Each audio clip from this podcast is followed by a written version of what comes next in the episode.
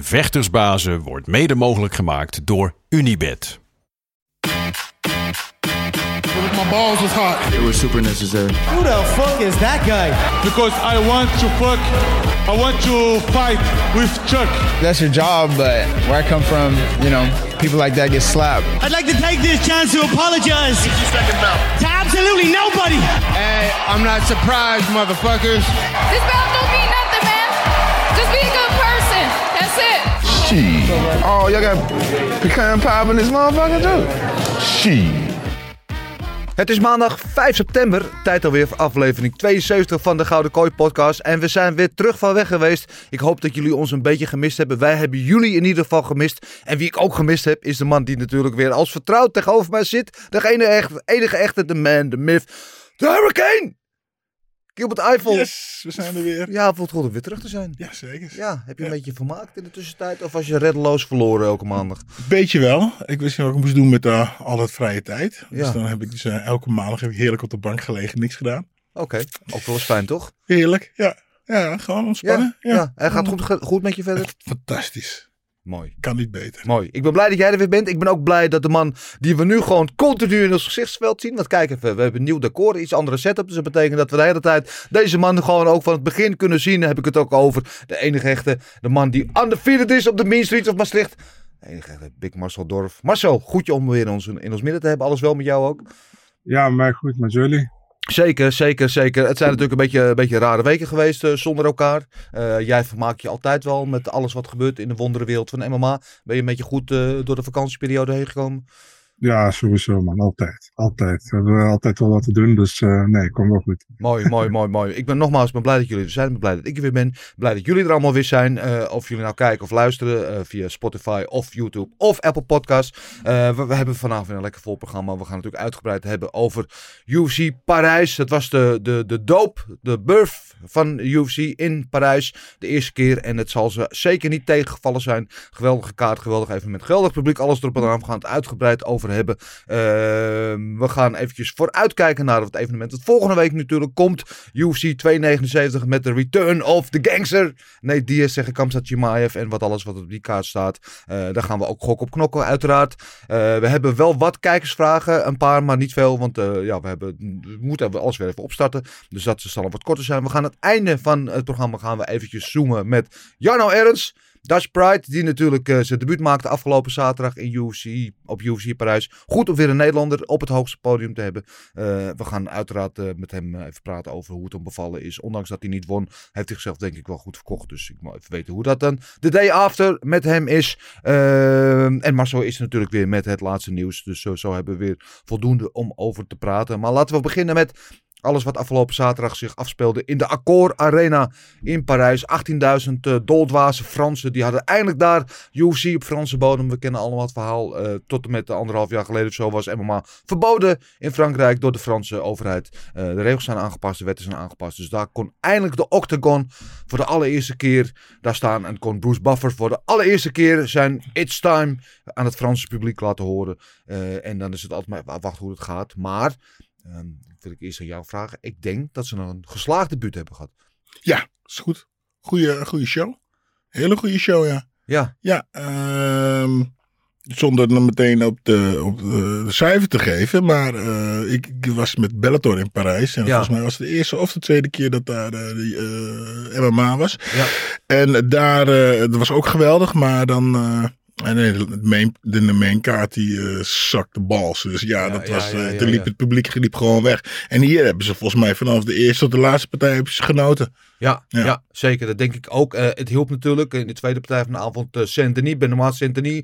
eh, het thuisvechten, die er met een geweldige finish kwam. Maar toen kwam het publiek echt van de banken. En toen werd de zo'n toon een beetje gezet. En het deed mij denken een beetje aan ehm, de UFC Londen de eerste keer dit jaar. Ehm, toen ook alle thuisvechters wonnen. En, en vanaf de eerste wedstrijd, toen Mokaev, toen de eerste wedstrijd met de finish won. Het publiek op de banken stond en die sfeer ging er nooit meer uit. En daar deed het met dit ook een beetje aan denken. De eerste vijf partijen geloof ik waren allemaal finishes. Een geweldige kaart. Marcel, wat was jouw eh, perceptie van deze avond?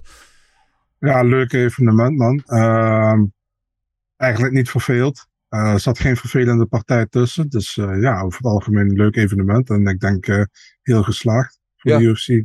Ja, ik wil jou dan de eer geven in dit eerste programma sinds de terugkomst. Om als eerste je cijfer te geven voor deze avond.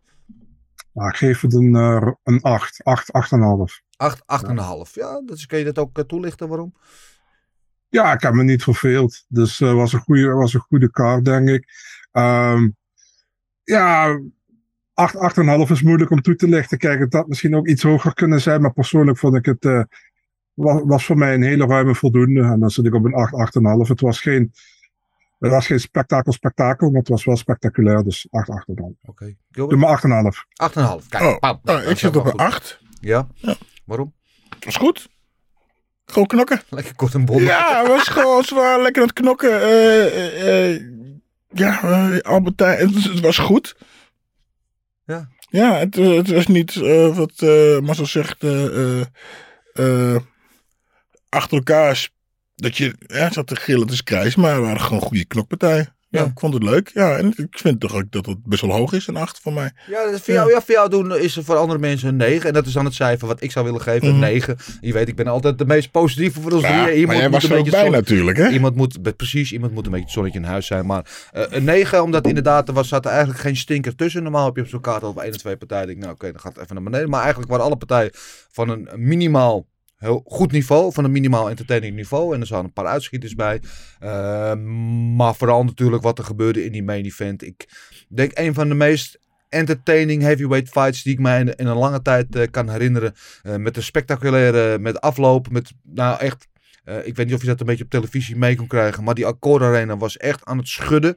Zoveel lawaai en kabaal. En waren het stampen, die fans. En eh, gegeven het historische aspect van het, van het evenement. Hè, de eerste keer UC in Frankrijk. ehm, een evenement dat daardoor de geschiedenisboeken in zal gaan. En ehm, ja, wel uitnodigt waarvan je denkt van... Nou, daar willen we wel meer van zien. We willen wel meer MMA in Frankrijk zijn. Wel goede Franse talenten. Alle Franse vechters wonnen. Alle vijf eh, wonnen ze.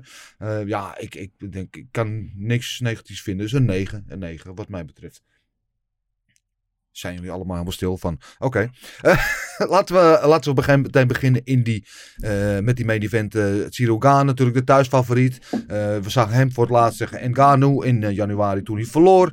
En hij vocht tegen Tai Tuivasa die als derde gerankt stond. En waarvan heel veel mensen zeiden, ja, die nummer drie positie is een beetje geflatteerd. Hij heeft van Derek Lewis gewonnen. Zo heeft hij zijn, zijn top 5 positie veroverd. Maar eigenlijk hoort hij niet in die top 5 terug. Het is eigenlijk een beetje een eendagsvlieg. Vond ik onterecht, want hij heeft de vijf gewonnen. En allemaal met KO's. Dus dat doe je niet zomaar. Eh, maar de vraag was wel van hoe gaat hij tegen Gaan doen? We weten van Gaan, die kan heel goed technisch aan de buitenkant vechten. Op afstand. En eh, van Toeivassen weet je, die heeft één we- weg naar succes. Dat is met gewoon die reuze eh, stomp. Eh, en gaat hij in de buurt komen bij Gaan? Heel veel mensen dachten van niet. Eh, ik was er ook een beetje bang voor dat Gaan het technisch en, en, en rustig zou houden. Eh, en precies de eerste ronde ging ook zo. Precies Ja. zoals ze hadden verwacht. En Gaan, die tikte hem gewoon, die tikte zijn puntjes bij elkaar. Toeivassen kon niet veel doen. En toen, die tweede ronde, in één keer, kapauw! Ja, vol op zijn kin. de tandjes. En ik dacht, weet wat jij ervan vindt. Ik denk 99% van de mensheid die zo'n klap van Toeivassen krijgt, die staat daar niet meer van op voorlopig. A- hoe anders is gaan. Maar ik dacht op dat moment, het gevecht is over. Wat dacht jij? Ja, eh, ik ook. Dacht erover, eh, dacht erover. Maar eh toen was die, eh, was te gierig. Die dookte te snel op. Waardoor eh Cyril hem vast kon pakken. En daar die, die eerste 10 seconden kon overleven. En nou moet je er wel bij zeggen dat Cyril op dat moment dat hij een stoot maakte, met zijn voet op één lijn stond. Mhm. Dus hij was zijn balans eventjes kwijt. Had hij, eh, ehm, had hij goed stevig gestaan. Nog steeds gewankeld, maar volgens mij was hij dan niet 1, 2, 3 zo neergegaan. Maar, eh, en want je zag ook wel dat hij heel snel herstelde. Dus hij was topfit, topfit, topfit, topfit. Maar eh, ja, dat was eh, toen vast zijn kans. En ja, hij, hij greep hem en, dat, dat was het. Ja. En, en, en dat, dat moment dat hij zo aanvielde, hè, was ook weer zijn omgang. Op dat moment liep hij vol op een knie. En ja, daar, daar bra- eigenlijk dat stukje brak hij brak die een heel klein beetje. Want hij had, hij had Cyril aan, loopt dan op een knie. Dat was eigenlijk, normaal zou de partij afgelopen zijn voor hem, voor, eigenlijk voor allebei. Doordat Cyril hem eh, raakte met die knie, kreeg Cyril weer eh, eh, meer eventjes die, dat- die power. En eh toen vast had Cyril aan, kreeg een knie. En doordat Cyril nog een beetje half aan was, bleef Tuivasa doorvechten. Maar ja, in de volgende ronde kreeg hij nog twee, drie trappen erop. En daar was het eigenlijk al was het afgelopen. Ja, en, en toen Gaan neergeslagen werd, de eerste keer in zijn carrière dat hij, dat hij, neer, dat hij, Mhm. dat hij zeg maar, een knockdown had, eh, tegenkreeg, ehm, deed mij een beetje denken aan Tyson Fury tegen Deontay Wilder de eerste keer toen in de tiende ronde volgens Mhm, mij ja, eh, ja, ja. eh, Fury neerging. En Wilder is natuurlijk ook algemeen bekend als de hardste puncher in, in de bokswereld. Mhm. En dat hij toen uit de dood opstond en eigenlijk de rest van de partij weer won. En dat ik nu ook, want Gaan toen hij neerging, dacht hij is uit. Volgens mij had hij zijn ogen ook even dicht. En toen gingen ze een beetje open. En hoe snel hij toen herstelde, dat vond ik echt miraculeus. Maar wat was jouw gedachte op dat moment, eh, Marcel? Ja, ik had zoiets van, eh, is, het, is het klaar? Maar dan toch weer niet, want hij was vrij snel op. En volgens mij zei hij na afloop in het interview ook van, ik was even weg. Ja. En ik kwam, meteen weer, ik kwam meteen weer bij daarna. Dus ja, ik, ik denk dat Gilbert gelijk in heeft dat hij gewoon topfit is. En dat hij die, eh, toch die stoot uiteindelijk heeft kunnen nemen. Want eh, wat jij zei, de meeste mensen kunnen die stoot van Tuivasa niet nemen. Nee. Dus ehm, ja, wat, kun je ervan zeggen? Ik denk, eh, eh, het heeft wel Graan wakker geschud ook, die stoot. Want daarna was hij veel, zelf ook veel meer agressief. Daarvoor was hij echt aan het tikken, wat je zei. En had hij zoiets van, ik kan dit gewoon makkelijk uittikken. Maar toen hij neer werd geslagen, had hij zoiets van, ik moet ook iets meer gaan doen volgens mij. En ja, vooral die, eh, die trap steeds naar het lichaam toe, die, eh, die was steeds eh, goed. Ja. En ja, je zag ook Tuivasa steeds, toch steeds meer aangeslagen worden met iedere keer dat Gaan hem echt goed raakte. Dus ja, ik denk, dat dat moment heeft wel heel veel in die partij beslist, zeg maar, dat we niet een vijfronde partij hebben gezien waar Tuivasa werd weggetikt, maar dat het echt erop ging. En eh, ja, daarom ook uiteindelijk Fight of the Night, denk ik. Ja. Op een schaal van 1 tot 10, waar waardeerden we de, de, de kin van Tuivasa? Want er waren in die wedstrijd minimaal drie momenten dat ik dacht, oké, nu is het voorbij. Oh nee, hij komt er overheen. Nee, nu is het, dit is echt gewoon het laatste, laatste bij. Oh nee, hij komt er overheen. Nee, nu. Hij werd op een gegeven moment werd hij ook in zijn, in zijn, in zijn, in zijn buik geraakt. Dat Goddard dacht, oh, hij krimpt, komt helemaal elkaar. Dat hij wordt in zijn kloten geraakt. Mhm. En dat, nee, nee, nee, you got me. Volgens mij zei hij zoiets Ja, tegen... Big Belly. Ja, ja, Ja, ja, ja, ja, ja, you got me there. Maar eh, hoe die over die lichaamtrappen heen kwam, ook een paar stoten wegslikte. Die kin van Tuivasa is bijna onmenselijk. Op schaal van 1 tot 10, waar, eh, waar zetten we die? Ehm, Of hier wat incasseringsvermogen. ja, oké, één keer serieus vermogen. Eh, want ja, eh zijn we een acht. Hem acht zeggen. Ja? Ja, kijk, eh, het ding is, eh, mensen vergeten, als je, ik geef het voorbeeld aan kids, hè. Als je een auto hebt je rijdt er tegen eh, een deuk in. Of ergens tegenaan, boem. De auto blijft wel doorrijden. Mhm. Toch? Ik, eh, je kunt er ergens tegenaan rijden, je auto blijft doorrijden. Maar als er geen benzine meer in zit, gaat hij nergens meer naartoe. Ja. En dat is wat gebeurde. Hij, eh eh toen je vast, ik kreeg een paar, eh, een paar op zijn kin. Ja. Ja, die, kun, je, kun je weg. Dat is gewoon mentaal. Dan kun je wegklikken. Maar als je, dus toen hij in zijn lichaam kreeg.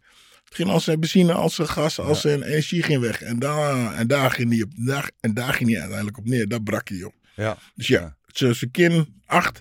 Verder moet hij, moet hij toch echt wat aan zijn lichaam doen. Want iemand met zo'n groot buik wordt heel, wordt heel makkelijk geraakt. Ja, en het lucht ging er eh, vrij snel uit. En het, het was zo goed gezien van Gano, of van Gano inderdaad. Na, nadat hij zelf neerging, kwam hij op Ja. en dan raakte hij inderdaad toe vast in het lichaam. En daar lag de sleutel tot succes voor hem. Ja. En daar bleef hij op het lichaam afvoeren met, de met de eh, frontkicks en een paar hele harde lichaamtrappen ook. En dat was de sleutel tot succes. En dan die, die rechter waar hij hem eerst mee wobbelde in de, in de derde ronde. Ik dacht van nu is voorbij. Die was zo mooi, zuiver. Weet je, zo zie je ze zelden. En, en, eh, en eh, de rest is, is Nou, het leuke was, eh, ik heb toevallig de hele week die techniek geoefend met de kids. Ja. Kidsles, gewone volwassenenles.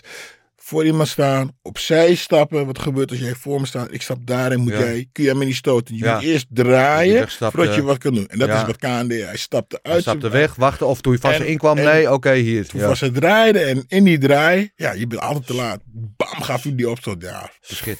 perfect. Leuk, ja, was mooi. Schitterend, Mooi. ja. En Gaan eh, zet zichzelf weer neer als echt gewoon eh, eh, ja, de, de, de topcontender in deze divisie. Voor zover, eh, divisie voor zover dit dan nog niet was. En, eh en echt een superster. Hij werd onthaald als, een- als een rockster daar in Frankrijk. Maar kunnen we wel nu, alsjeblieft ook, want Tuivasa verliest. Maar hij heeft wel aan, vind ik, aan status gewonnen. Hoe gek dat ook klinkt. Misschien wat respect op zijn naam zetten. In Ja, zeker. Want als hij, als hij, weet je, als hij dan. kijk, het is gewoon. Ja, een samenvatting van omstandigheden. Hij slaat, hij slaat eh, Cyril aan. Stapt te snel in. En kan het dan, hè, en wordt, hè, wordt, eh, wordt vastgehouden. Weet je, dan gaat hij weer voor de keel en gooit, eh eh, Cyril gooit die knie eruit. Je ziet het eigenlijk niet, maar als je terugkijkt, dan zie je, je ziet het, gewoon, hij gooit die knie eruit. Uit, uit gewoon uit, uit één beweging Ja. uit. Eh, ik doe wat terug.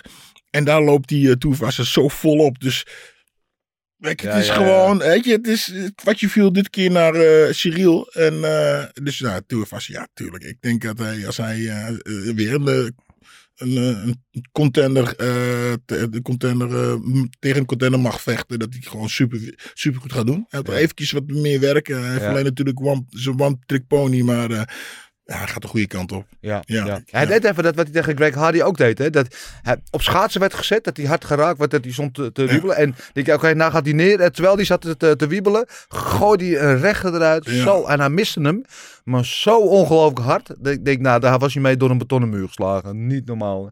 Eh, ja, geweldig, geweldig. Alle twee. En ik denk dat ze echt reclame hebben gemaakt voor de sport. Ja, Hè, super. eh, ja, is leuk. eh, en dat mensen Sportief. in Frankrijk nu wel denken, Ja. oh, dit is wel echt een fantastisch. En het respect ook wat ze Ja. hadden, want er was geen animositeit. Ze waren tijdens het gevecht nog aan het lachen met elkaar. Eh, weet je wel, tegen elkaar aan het praten. Maar wel ondertussen echt zo hard mogelijk proberen te slaan. Echt een oorlog van gemaakt. Aan alle kanten gewoon, ja, wat dat betreft voor mij echt een, een team met een griffel qua entertainment en qua reclame voor de sport. Eh, meer van dat alsjeblieft. Ik zou deze partij nog wel tien keer willen zien, bij wijze van spreken. Maar goed, laten we het... over de co-main event gaan hebben. Was er eentje in de middleweight divisie. Met twee vechters die eigenlijk een beetje in hetzelfde niemandsland zitten. Waar ze met ja, de nummers 1 en 2 van de divisie met een overwinning. Kan je je afvragen, waar zouden ze naartoe gaan? Allebei al twee keer tegen de kampioen gevochten, twee keer Mhm. verloren. Dus als ze, zelfs als ze winnen, ja, wat dan? Ehm desalniettemin wel een interessante wedstrijd vooraf. Maar Whittaker, wil, kunnen we daar even over hebben, hoe goed deze man is? Ja, had ik niet gedacht. Nee? Ik dacht, eh, die eh, Mar- eh, Marvin, die, die is een stuk zwaarder, een stuk logger. Een stuk, Mm, ik denk, Ja. die Whittaker is, is grondspecialist of zo. En die Marvin gaat dwars eromheen.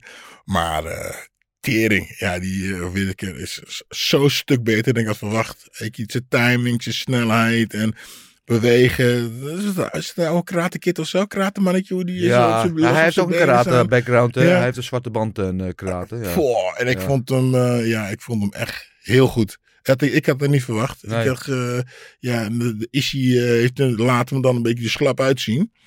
Maar ja, ik had, eh, niet- ik had niet verwacht dat die eh Vittori zo in elkaar zou beuken. Nee, Ja. ja. Vittori was, je zag op moment, hij werd ook gefrustreerd, want hij raakte niks. Want Vittori was de hele tijd degene die als eerste de actie maakte, maar Whittaker was tijd die als eerste raakte. Ja, Weet je, hij zo goed in het counterpunchen, uit de weg bewegen en dan met die, met die jab vechten. En het was zo sierlijk om te doen. En de eerste ronde, wat Whittaker vaak doet, is dat hij een beetje de boel aftast. ja. En dan, nou, de tweede ronde had je het idee van, oké, ik heb hem nu, heb ik hem gelezen, nu ga ik. En je zag op een gegeven moment, je handen gingen steeds lager bij hem. Ja. Gewoon vol vertrouwen dat hij wist, oké, ik heb je in de knip. Ik heb je door, ik weet wat je gaat doen. Nu ga ik mijn spel spelen. En ja, ik vind gewoon echt zo'n sierlijke vechter om te kijken. Zo technisch zo mooi. Maar tegelijkertijd raakte hij me een paar keer zo ongelooflijk hard. En hier ook weer gewoon props naar de, de kin van Vittori. Want ik denk dat heel veel andere middleweights daar op uit waren gegaan. Op neer waren gegaan. En hij blijft gewoon staan. Zelfs niet eens een keer neergegaan. Ja. Eh, hij, hij slikte ze allemaal weg. Maar hij was gewoon kansloos. En voor Whittaker is het een beetje... Hij is een beetje de,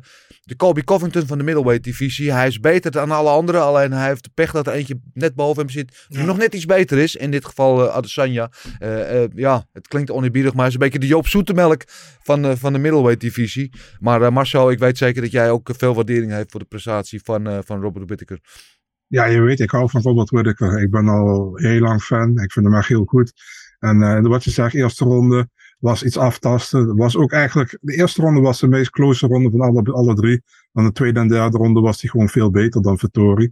En ehm ik denk ook dat het misschien de eer- eerste keer is dat Vittori verliest. Dat hij ook zoiets heeft van, ja, ik heb ook echt verloren, weet je. Ja. Want eh, al die andere keren tegen Adesanya en zo wilde hij het niet toegeven. Maar nu zag je ook aan hem dat hij wist dat hij verloren had. Ehm ja, goede prestatie man voor Whittaker. En eh, het is gewoon, eh, ja, niet, ik wil niet, ja, het is jammer voor Whittaker dat Adesanya in die divisie zit. Want ik denk dat hij dan al in elke andere divisie was die kampioen geweest. Want hij is echt beter dan de rest wat onder hem staat. Alleen heeft Adesanya boven zich. Ja, alleen ja, hij moet nu eigenlijk hopen dat Adesanya verliest van Alex Pereira. Dat is de enige kans om weer naar een titelgevecht te komen. Want ik denk niet dat hij voorlopig een derde partij tegen Adesanya gaat krijgen. Nee, Dus, dat is een beetje de tragiek eh, van hem. Eh, ik, ik sprak hem achteraf nog heel eventjes en hij vertelde dus, en als je de wedstrijd terugkijkt, dan valt het je op dat hij de eerste anderhalve ronde zo ook geen enkele trap gooit. Dat hij alleen maar van- van achter de jab en met een paar harde rechters, eh, maar dat hij een paar weken geleden in training zijn kniebanden verrekt had. Dat hij heel veel last van zijn knie had. Eh, en uiteindelijk wel een aantal keren die hoge trap eruit gooit. eh, omdat hij toch het vertrouwen won. En die raakt hij ook een paar keer heel goed. Hè? Die, klassieke eh rechterstoot, rechterhoge trap. die we zo goed van hem kennen. En dat bij die laatste trap in de derde ronde. Dat hij nog een keer Vittori goed raakte met die hoge trap. Dit was eigenlijk gewoon een knockout trap. En dat hij daar waarschijnlijk weer die kniebanden geblesseerd shit, heeft. Dus ja. ehm, Zonde, dan word je warm. Denk je van, het kan, ja, het kan, het kan. gaat allemaal wel. Ah. En daar heeft hij waarschijnlijk toch weer iets geforceerd. Dus ik hoop dat het meevalt. eh, dat hij niet nog een tijdje aan de zijlijn gaat. Aan de andere kant, ja, we hem eerst maar eens even rustig afwachten wat er in november gebeurt. Inderdaad, tussen Adesanya en Pereira. Want eh, eh, hij, heeft wel, hij is vrij actief geweest de laatste tijd, toch, Whittaker. Dus hij kan wel eventjes aan de zijlijn blijven wachten. en Kijken hoe de, de rest van de divisie zich ontspint. Maar ja, hij is zonder twijfel de koning zonder kroon in deze divisie. En eh, niks aan respect. En niks aan respect ook voor de persoon. Wat ik heb zelden zo'n aardige, rustige, eh, eh, ja, hoe je zeggen, beleefde, leuke vent meegemaakt. Als hij echt een, eh, een sieraad voor de sport ook eh, hier. Net als uh, Sirugani in de main event won. Dus eh, wat dat betreft ook weer eh, reclame voor de sport. Het, was, eh, het, gaat, het houdt niet op jongens. Jullie met je 8, 8,5 als je er meer keer over nadenkt. Uh, Imavov tegen Buckley. Was een partij met een hoop bad blood van tevoren. Ze vonden elkaar niet aardig. Ook al verzonden ze elkaar niet. Want de een spreekt geen Engels, de ander spreekt geen Frans. Maar aan alle gebarentaal was te merken dat ze elkaar niet bliefden. Zelfs tijdens de wedstrijd. Volgens mij was het Goddard. Die had zijn handen vol eraan om ze uit elkaar te halen. Ook toen de rondes afgelopen waren. Dat ze elkaar nog te lijf wilden gaan. Um, maar wel een hele goede wedstrijd vond ik. Zeker, zeker. Uh, hoe, spreek je zijn naam uit? Nusadin Imavov? Ja, die. Ja. Imanov. Imavov? Ima? Imavov, ja. Imavov, oké. Okay. Nou, als hij, uh, een monster, dan zie je gewoon een beetje zijn, uh, uh, ja, noem je dat, zichzelf een beetje meer dwang kan hebben, houden. Dan kon hij gewoon over uh, Buckley heen lopen. Maar ja. ja hij liet het uh, beetje, een beetje man naar mijn hart. Dat heb, ik, dat heb ik ook heel vaak. Ja, hij liet gewoon het. Ja, hij liet zich een beetje uit de tent lokken. Hij ging een beetje te. te ja, veel met het hart, te ja, weinig met het hoofd. Ja, precies. En dan.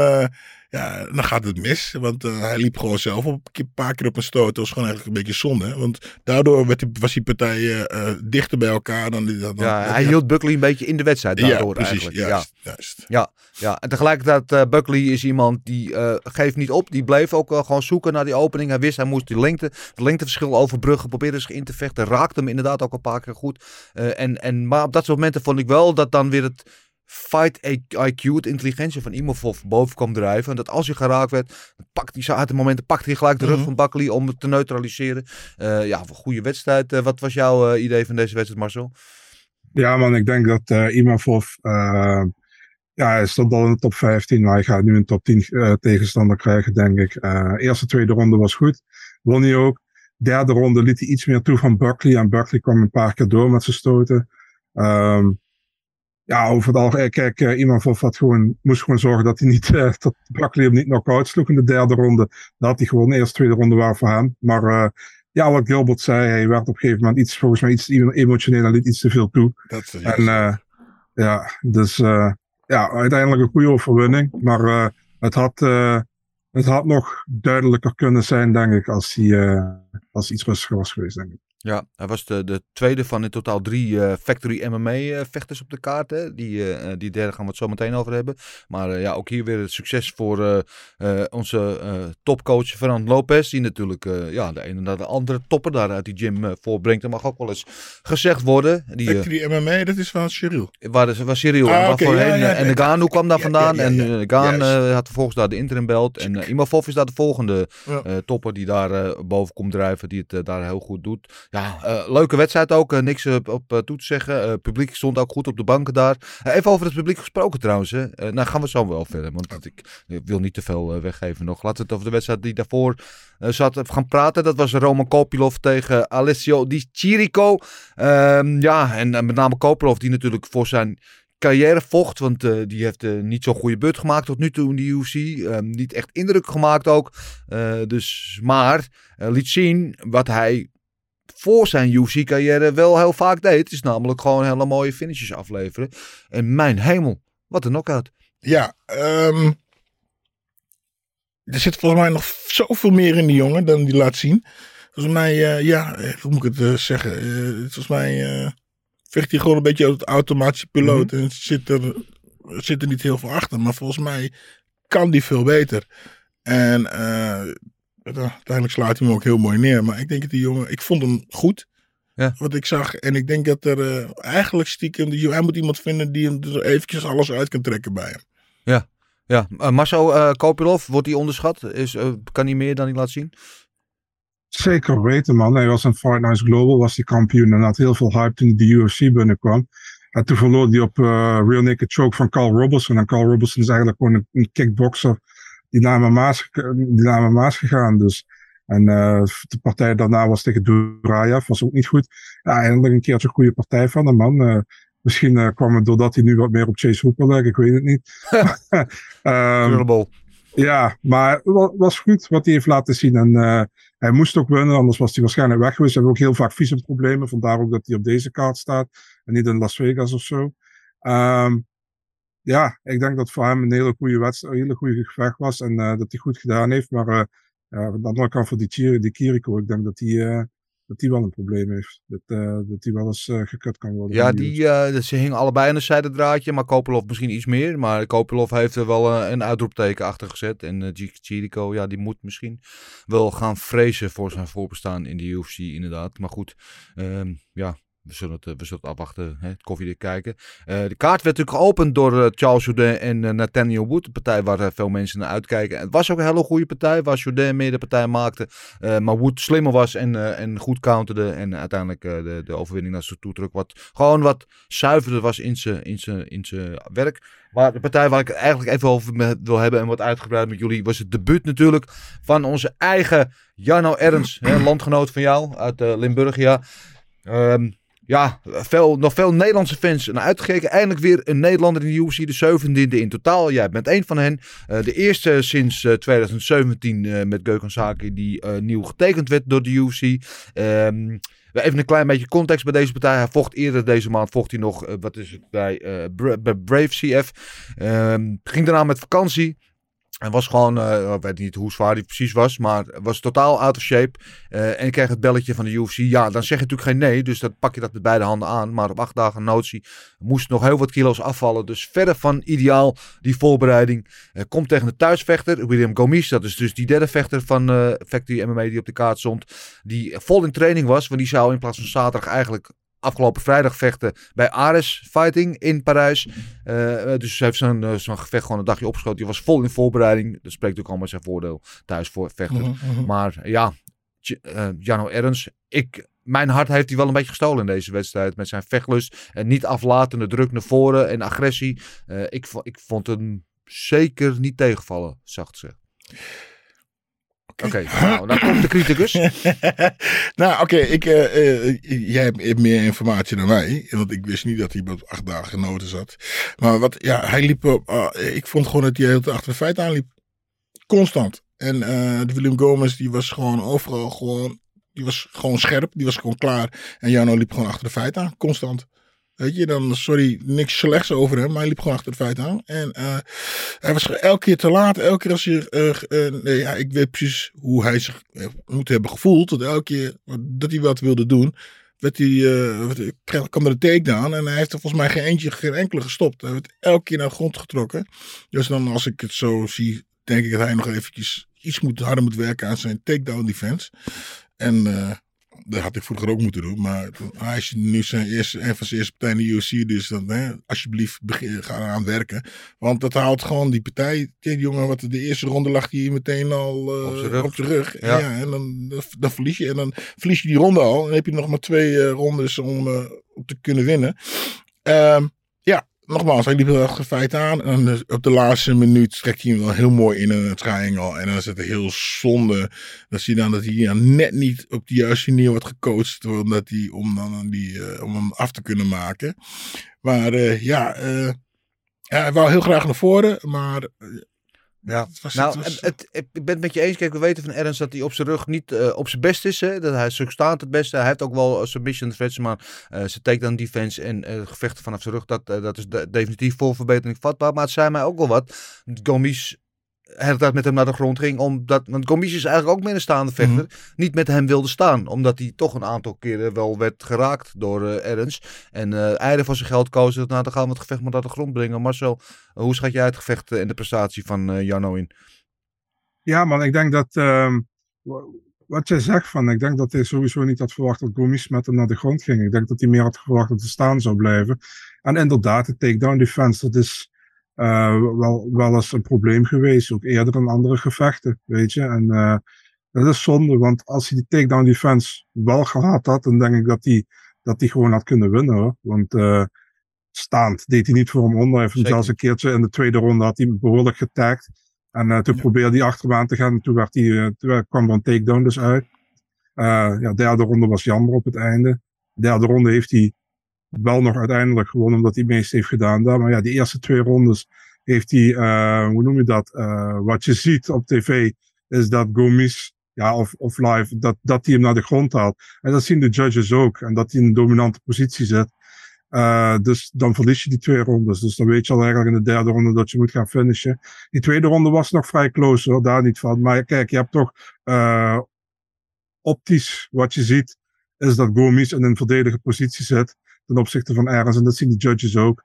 Dus eh, ja, die derde ronde, ja, deed hij het wel nog goed, probeerde hij het nog. Maar eh, ja, het, het eh, mocht niet zo zijn. Dus eh, Nee, ik vond Ja. ook tegelijkertijd dat de Gomis had dan wel veel de dominante positie op de grond, maar deed er eigenlijk geen kloten mee. precies, precies. Ja, maar ja, dat is, het- het is nogmaals, het gaat over hem. Ik had het vroeger ook altijd. Dan was ik dan de betere sterke vechter. Ja. En dus, weet je, maar je, je ligt op de grond. Je ligt Ja. op je rug. Ja, je kan niet opstaan. Ja. Weet je, is dan, ja, weet je, en stopt hij zo'n takedown, dan wordt het in één keer een ander verhaal. Dus weet je, als hij eh ja nou gewoon eerst was gefocust, zat op die takedown stoppen, de eerste ronde lang alleen die takedown stoppen, stoppen, stoppen, stoppen.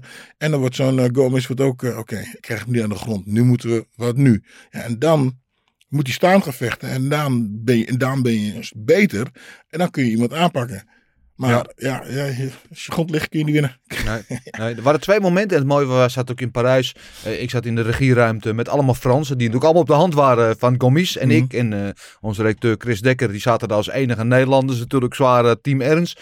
En, en er waren twee momenten. En dat was in die tweede ronde toen eh Ernst hem een keer eh, aansloeg. Ja, En dacht ik, ja. oh nu gaat het gebeuren. Maar toen liep, smoorde hij het zelf een Ja. beetje eigenlijk. Waardoor hij op de grond terecht kwam. En inderdaad in die derde ronde met die triangle. Denk ik van, oh dan zat ik echt zo van, Ja, oh kom op. ja. ja, Finish hem, finish hem, finish hem. Maar ja, eh, inderdaad net niet, eh, net niet goed, genoeg. Of hier waar kon ik het niet afmaken.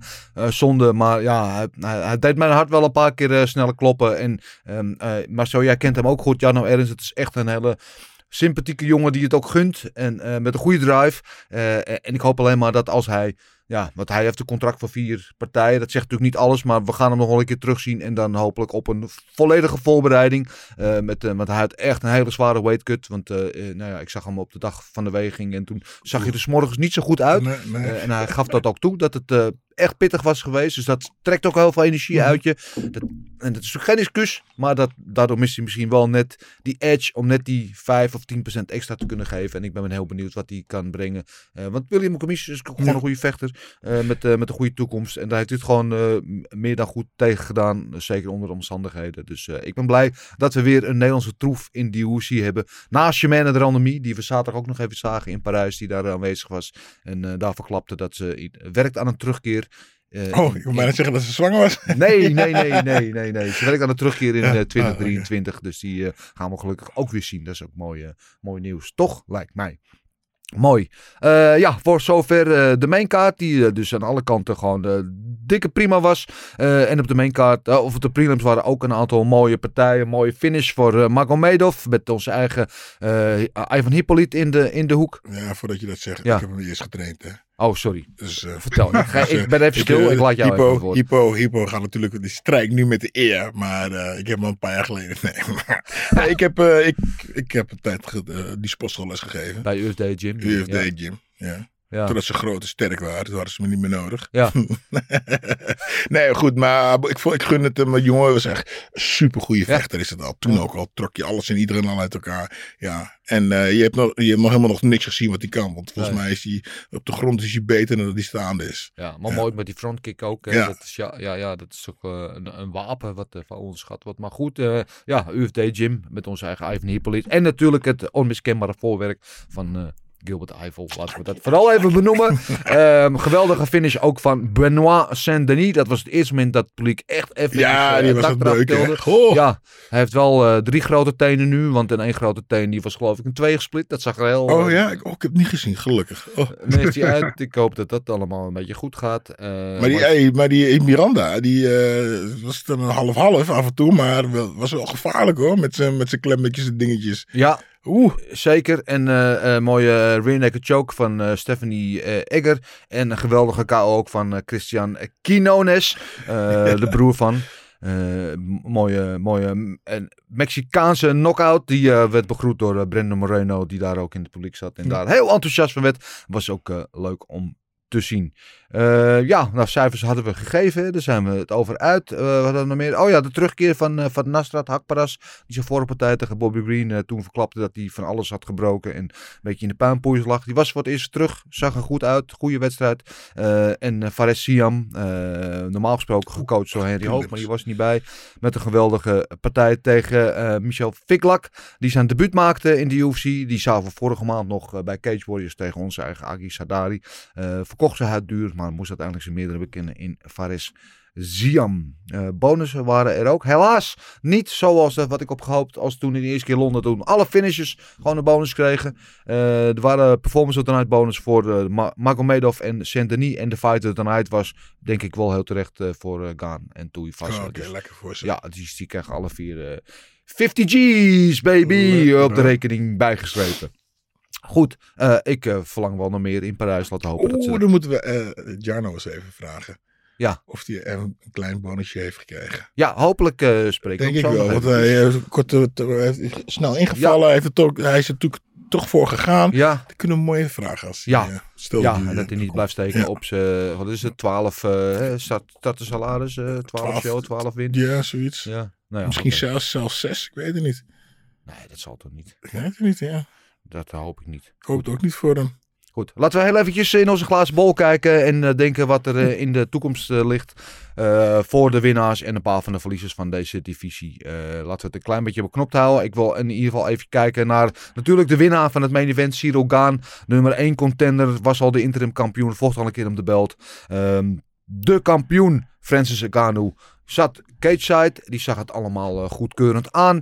Eh, en en het is dus niet definitief gezegd, maar de vraag is wel natuurlijk een beetje het feit dat Ngannou daar was. En hij werd ook uitgebreid geïnterviewd daar door de UFC en door alle andere aanwezige media. Lijkt erop dat er dus wel witte rook verwacht kan worden, toch? Neem ik aan. Denk jij wat, Marcel? Weet jij, weet jij er iets van? Of heb jij iets gehoord? Je bedoelt over... eh, Ngannou die- en zijn ja. aflopende contract en hoe dat dan verder gaat? Nou, vertel maar, nee. Ik, Ja. ik- het enige wat ik weet is dat ze eventueel Miocic tegen Jones nog altijd willen in december. Of dat gaat gebeuren. Ja, precies. En wat iedereen heeft het over Jones tegen Stipe. Maar wat ze eigenlijk willen is Jones tegen Ngannou. Maar de vraag is of hij op tijd genezen is met zijn knie. Eh, hij liep eh, vrij kwiek, maar dat zegt ook niks over hoe vechtklaar hij is. Maar het feit dat hij daar is en daar gewoon een officiële rol vervult hè, als UFC guest fighter, betekent in ieder geval dat je niet op hele slechte voet bent met de organisatie. Want eh, ja, want anders doe je dat niet. Dan heb je de P in en dan blijf je lekker eh, eh, thuis zitten.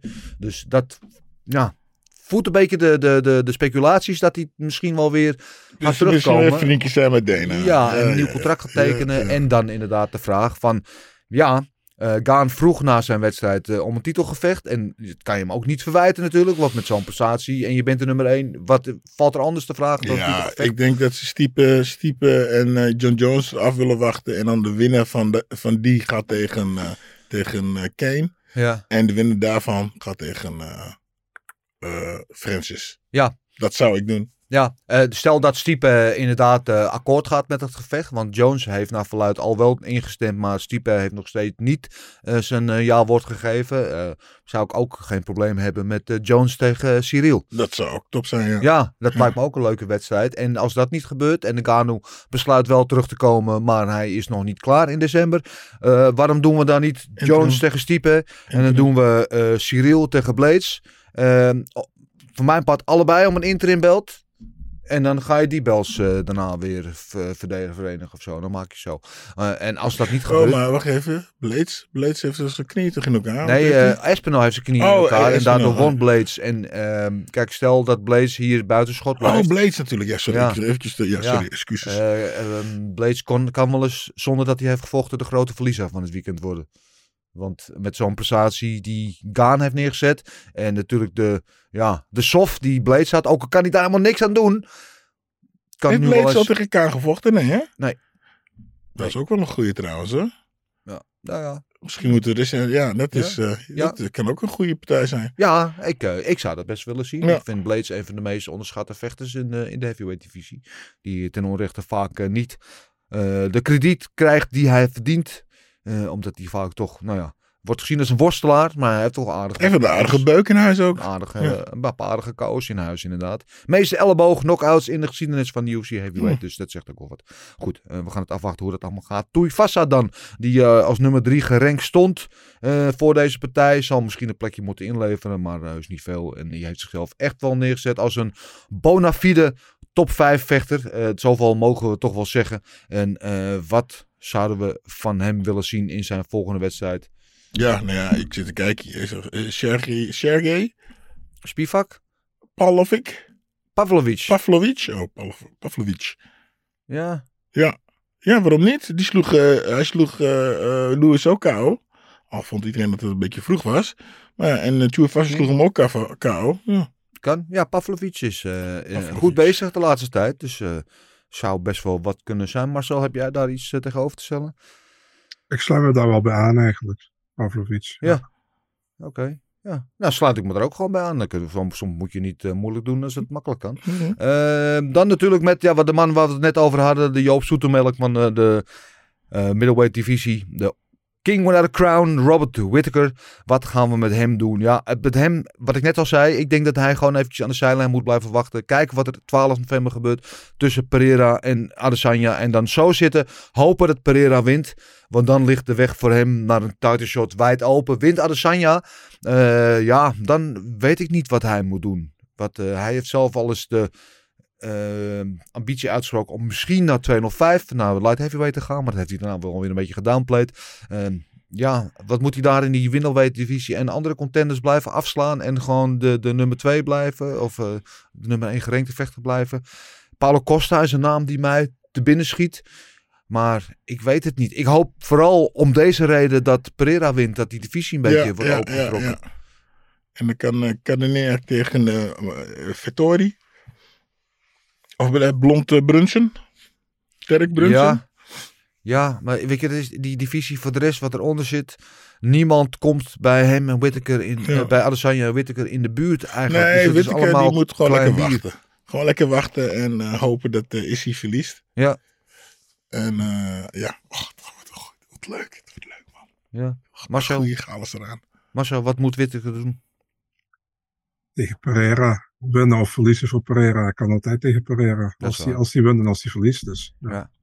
Ja, zou wel een gruwelijke wedstrijd zijn ook.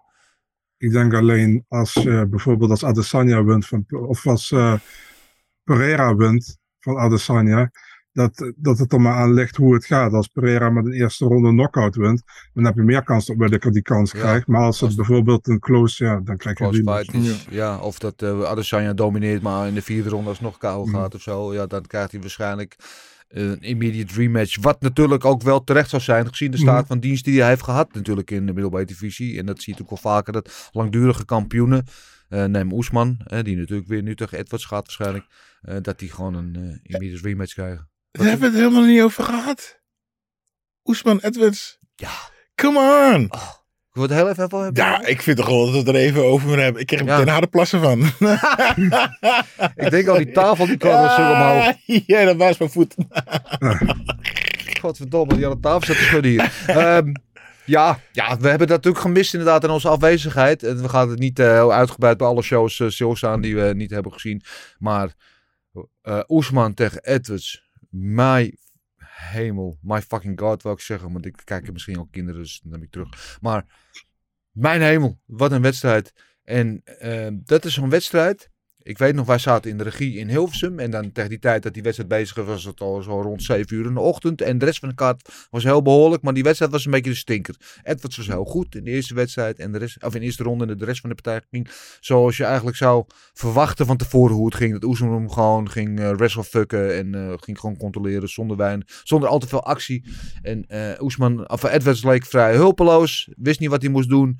En toen in die laatste minuut gooit hij die jab, headkick eruit. En ik was in één keer weer klaar wakker. Ik stond ja. daar te schreeuwen en te juichen ja. met mijn handen in de lucht, met mijn handen hoofd. Wat is hier gebeurd? Wat is hier gebeurd? Een van de meest onwaarschijnlijke uitkomsten van het titelgevecht. Eindes van het titelgevecht die ik me kan herinneren sinds ik dat, naar deze sport kijk. Ja, ja. gooi er een, een barretje eruit. nee, ja. Um, eerste ronde dat, uh, uh, hoe heet hij nou? Uh, Oh, hij is nu de kampioen natuurlijk. Hè? Edwards, dat, ja, ja. Edwards uh, uh, Oesman op de grond krijgt. denk je, oh, dit wordt dan even een andere partij. En dan vanaf de tweede ronde zet Oesman er eventjes een paar, paar leveltjes bij. En wordt Edwards gewoon gedomineerd. En dan, ja, dan het lijkt het alsof hij het opgegeven heeft. En ik, ik appte het jou en ik zit te kijken, is nog een minuut. Ja. Weet je, ik denk, nou, als hij hem weer tegen de uh, uh, kooi gaat, zeg, gaat zeggen, hij moet, niet, hij moet ze niet vast laten zetten, anders is het ja. over. En is, nou, het enige wat hij nu nog kan doen, ik zag hem een logic geven, ik zeg, ja, hij moet hem hoog trappen. Maar ik zit te kijken, Oesman heeft zijn handen ook goed hoog. Ik zeg, dus hij heeft helemaal geen zin. Dus ja, hij heeft geen ja. kans, man. Deze partij is gewoon afgelopen. Ja. hij gooit hem, trapt hem gewoon neer. Nou, ah. geweldig. Ja, dat was een uh, onwaarschijnlijk. Het was ook een beetje een. Ik moet dit al stuk uh, ervaringsdeskundige en jij helemaal. Um, de Lucien Cabine doctrine, dat is links-links of rechts-rechts, waar je natuurlijk normaal Mhm. gesproken in een ritme links-rechts, links-rechts vecht. Uh, waar die links en mama, je ziet dat Oesman duikt uit de weg voor die jab en daardoor loopt hij precies op die, Ja. op die headkick eigenlijk. Het was echt gewoon, uh, ja, school uh, textbook uh, cabine geweldig. ik vond het echt prachtig. Maar wat ik misschien nog wel mooi vond, was de ontlading die daarna kwam. Edwards, ook door jou Marcel, daar wil ik nog eventjes mijn gram overhalen. Te vaak weggezet als saai, blend, niet interessant. jarenlang over het hoofd gezien als uh, titelkandidaat. Hij bleef maar winnen. Negen gevechten achter elkaar niet meer verloren. Wat moet hij nog meer doen? Hij was de enige toen iedereen wegdook voor Chimaev. Die tot drie keer aan toe zei. Ik vecht wel tegen hem. Ik vecht wel tegen hem. Een keer uit de ranking gehaald. Totaal door iedereen gewoon in de hoek gezet en belachelijk gemaakt. En dit was zijn moment. En die ontlading die eruit kwam. Look at me now. Look at me now. Ik heb echt serieus kippenvel gehad. En ja, ik ga het niet om liegen. Ik heb een traantje weggepinkt. Oh, echt want zo emotionele jongen ben ik. Softie die ik ben. Ik vond het fantastisch. en ik ook naar jou, Marcel Dorf. Jij was ook een twijfelaar. Jij wilde ook Leon Edwards over het hoofd zien. Zeggen dat hij niet goed genoeg was. Look at him now. Look at him now. En jouw reactie graag. Goed, Dennis. Um, Here we go. uh, ik ben wel benieuwd. Uh, ik, vond het, ik vond het trouwens geweldig dat hij won. Uh, dit, echt heel mooi. En ook de, de, de emotie na afloop vond ik ook. Um, als er nu een rematch komt, wie kies je dan? Ben ik heel benieuwd. Edwards. Ja, serieus? Ja. Ik zie het echt gewoon Ja, niet in de rematch. het, het kan twee kanten opgaan. En nu heeft Edwards heeft het gevoeld en gezegd, nou heeft hij zijn Ah, zelfvertrouwen. Of hij wordt gedomineerd.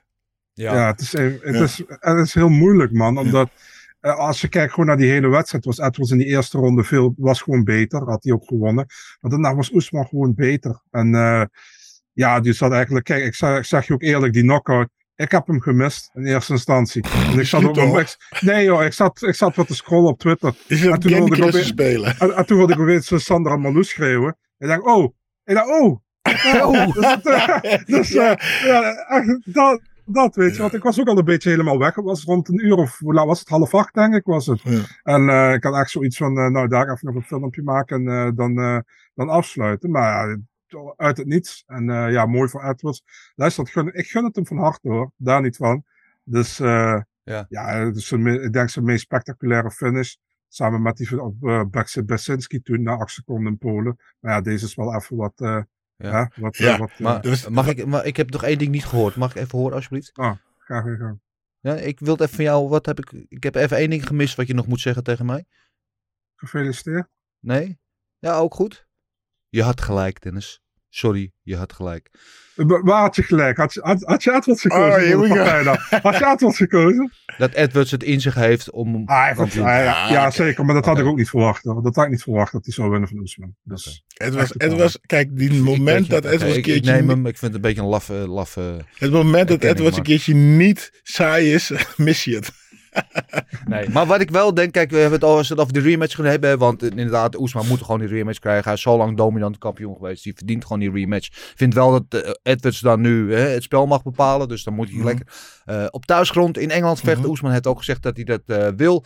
Eh, overigens waren er geruchten over Wembley. Hè. Daar kwam Edwards mee dat de Dana dat dat had doorschemeren. Maar de UFC voelt daar niks voor. Want Dana houdt gewoon niet van stadionshows. Wil hij gewoon niet. Heeft hij, dat heeft hij altijd tegengehouden. Gaat hij nu ook weer doen. Dus waarschijnlijk wat ik hoor, wordt het waarschijnlijk maart eh, toch in de O2 Arena weer.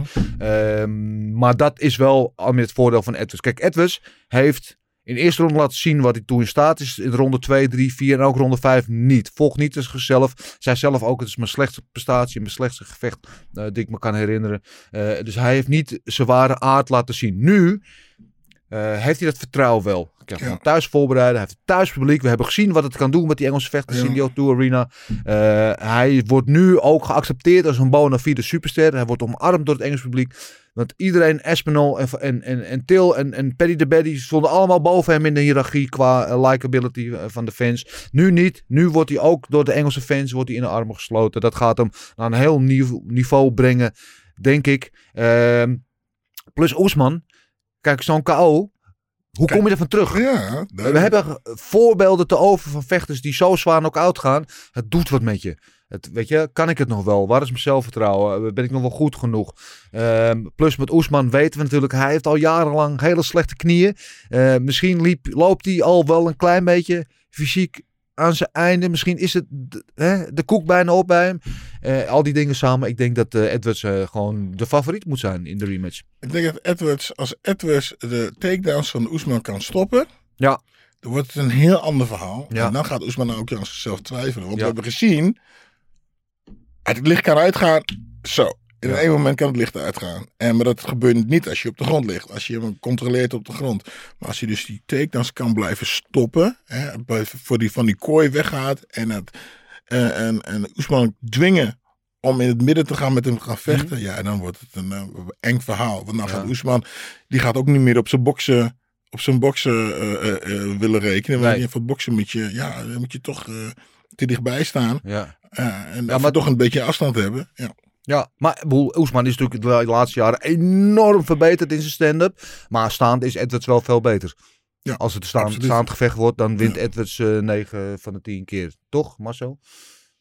9 van 10 keer weet ik niet, maar hij is wel staand Oh, beter, denk ik. Maar ik moest, maar moest, moest, moest je niet lachen om Trevor Whitman, die, die gewoon continu lachen. stond te, stond te lachen, man. Ja, Die snapte het, Die die gaat geloofde uit. het niet. Ja. ja. Het grappige, en het grappige was, hè, ik zat nog te denken, terug, van, het gaat niet goed met zijn kampioenen. Roos is de titel kwijt. Verloren, Gateje verloren. Ding verliest, die ja, ik zeg, ik denk, verliest. Slecht jaar voor Whitman. En, Ja. en dus zat ik voor de partij nog te denken. Ik denk, nou, Ja. als je dat zou moeten wedden, dan zou je eigenlijk daarop moeten wedden. Zat Ja. ik in mijn hoofd te denken. Ja, Doe je natuurlijk niet. tegelijkertijd, we weten allemaal, weet je wel, en eh, dat zal alle coaches, weet je, het zijn altijd golfbewegingen. Soms win je een, paar, Ja. een tijd heel veel achter elkaar en soms verlies je een, een aantal keer achter elkaar, maar je moet gewoon niet eh, mee tegen blijven geloven. En Whitman heeft zichzelf echt wel bewezen als een topcoach. Maar hoe vinden jullie deze theorie? Eventjes, eh, stel we krijgen die rematch maat tussen Leon eh, Edwards en Oesman. Ehm, Edwards wint, dus Oesman verliest. Adesanya verliest van Pereira. Pere eh, Adesanya gaat omhoog naar 205. Wat de weg vrijmaakt voor Oesman om omhoog te gaan naar middleweight. Want die gaat nu niet middleweight, want die wil niet tegen zijn vriend Adesanya vechten. Die gaat naar middleweight. En dan doen we Oesman tegen Whittaker. Om de belt, dan wel niet de belt. Hoe vinden we die? Oké, je was me kwijt bij Enschede. Maar, maar, maar. Whittaker, ja, dat, eh, Ja, wordt- het is ook weer een. eh, ja, het, het is ook geen goede, goede matchup voor Oesman, denk ik. Want Witker is te veel be- te bewegend. Hij Ja. moet, Oesman moet, die vast, hij moet eh Witker vast gaan zetten. Ja, en, ja precies. En Whittaker kan op de grond ook wel eh, een potje rollenbollen. Ja, leuk. Marcel? Ja, ik durf, niet meer, ik, durf, ja, ik durf niet meer tegen jou in te gaan. Je kijkt me zo teleurgesteld aan steeds als ik antwoord geef. Ja, Dus, het eh, zit me laat zitten. Maar zitten. Oké, eh, jongens, eh, laten we dit afronden. We hebben eh, een paar vraagjes. Twee, om precies te zijn. eh, van onze eh, enthousiaste kijkers. En we waarderen jullie nog steeds evenveel. Maar we hadden nu niet een verzoekje uitgestuurd of wat vragen. Eh, maar er waren er twee die dat uit zichzelf wel hadden gedaan. Eh, de eerste is eh, Maurits School. Die zegt, goedemorgen, fijn dat jullie weer terug zijn. Vinden wij ook. Ik heb een vraag voor Dennis. Oké. Eh, ik was net als jij aanwezig bij zowel UFC Parijs als UFC Londen eh, vorige maand. De crowd in Parijs heeft mijn verwachtingen echt overtroffen. Wat een sfeer hing er in de Accor Arena. Hier mijn vraag. Eh, nog een lange inleiding, maar oké. Vond je de crowd in Parijs of Londen beter of luidruchtiger? PS, ze waren allebei fantastisch. Ja, ik heb hier wel eventjes over na moeten denken. Want toen in Accor Arena Benoit Saint-Dier zeiden we die eh Saint-Denis, die tweede partij van de avond in de prelims eh, op knockout won. Toen ging het dak er echt behoorlijk af. En er waren nog een paar momenten. Maar ik had verwacht toen eh Sirugaan op zou komen. Sirugaan is echt, dat merkte in alles wel, echt een grote ster. Ook gewoon bij de mainstream mensen, weet je, hij is echt een bekend figuur. Dat daar echt het hardst van allemaal het dak eraf zou gaan. Eerst kwam de opkomst van Tuivasa, die natuurlijk geweldig met uh, Voulez-vous coucher avec moi ook kwam. Kreeg echt nul reactie van het Frans publiek. Nee, Niet eens een boe. Ja, ja, helemaal niks. Iedereen zat gewoon zo. Maar toen kwam Sirugaan. En toen dacht ik ook van, Maar, nou, lauw. Lauw, hele lauwe receptie. Wel wat gejuich, maar hele lauwe receptie. Maar toen begon die wedstrijd. En, en, en vooral in die tweede ronde, toen het eh, heen en weer ging en het ene rare moment naar het andere kwam. Toen ging ik echt, nou, dat die tribunes niet zijn ingestort met de hoeveelheid lawaai. ehm, was echt geniaal. Het was echt geniaal. En iedereen, ook de vechters die waren afloop, stonden echt nog gewoon te trillen van adrenaline, van de sfeer die daar toen hing. En het Franse volkslied werd gezongen. En, en allerlei voetballiederen werden er tentoon. Weet je wel, dat de Amerikanen, ik heb dan de Amerikaanse UFC-truck, die heb ik in Mhm. mijn oor. What are they singing? I am hearing some soccer chants. Ja, die begrepen er helemaal geen kut van. Maar ja, dat was het wel fantastisch. Maar als een geheel, weet ik niet. Eh, in Londen was het wel van begin tot eind gewoon eh, stond de tent op zijn kop, weet je. En eh, als, als geheel denk ik Londen beter. Maar in intensiteit tijdens je main event denk ik Parijs beter. Ik denk dat ik zo een beetje goed verwoord. Ik hoop dat ik zo niemand ook tegen de benen is op. Je m'excuus. Eh, maar dat, eh, dat ik hoop dat ik jouw vraag een beetje beantwoord, uh, Maurits. Ik ben benieuwd eh, eh, hoe je het zelf ziet. Je vindt ze zelf allebei fantastisch, maar over niet eentje misschien net bovenuit zak. Eh, en de tweede vraag is van Erwin Spencer Fuckman. Eh, mooi gala weer in Parijs. eh, met enthousiast publiek. Net als in Engeland zou UFC ook weer naar Nederland moeten komen. Is daar iets over bekend? Marcel, jij bent altijd op de hoogte van alles. Eh licht ons even een beetje in. Ehm, op dit moment niet. Wat ik had gehoord is dat ze er wel naar keken. Maar eh, dat er nog niks eh, concreet is of wat dan ook. Dus, eh, maar ja, ze wilden wat meer naar Europa gaan. Dus laten we hopen dat, dat Nederland daar ook bij zit. Kijk, we hadden toen een, hoe noem je dat? Dat was ik denk in 2020, in juli.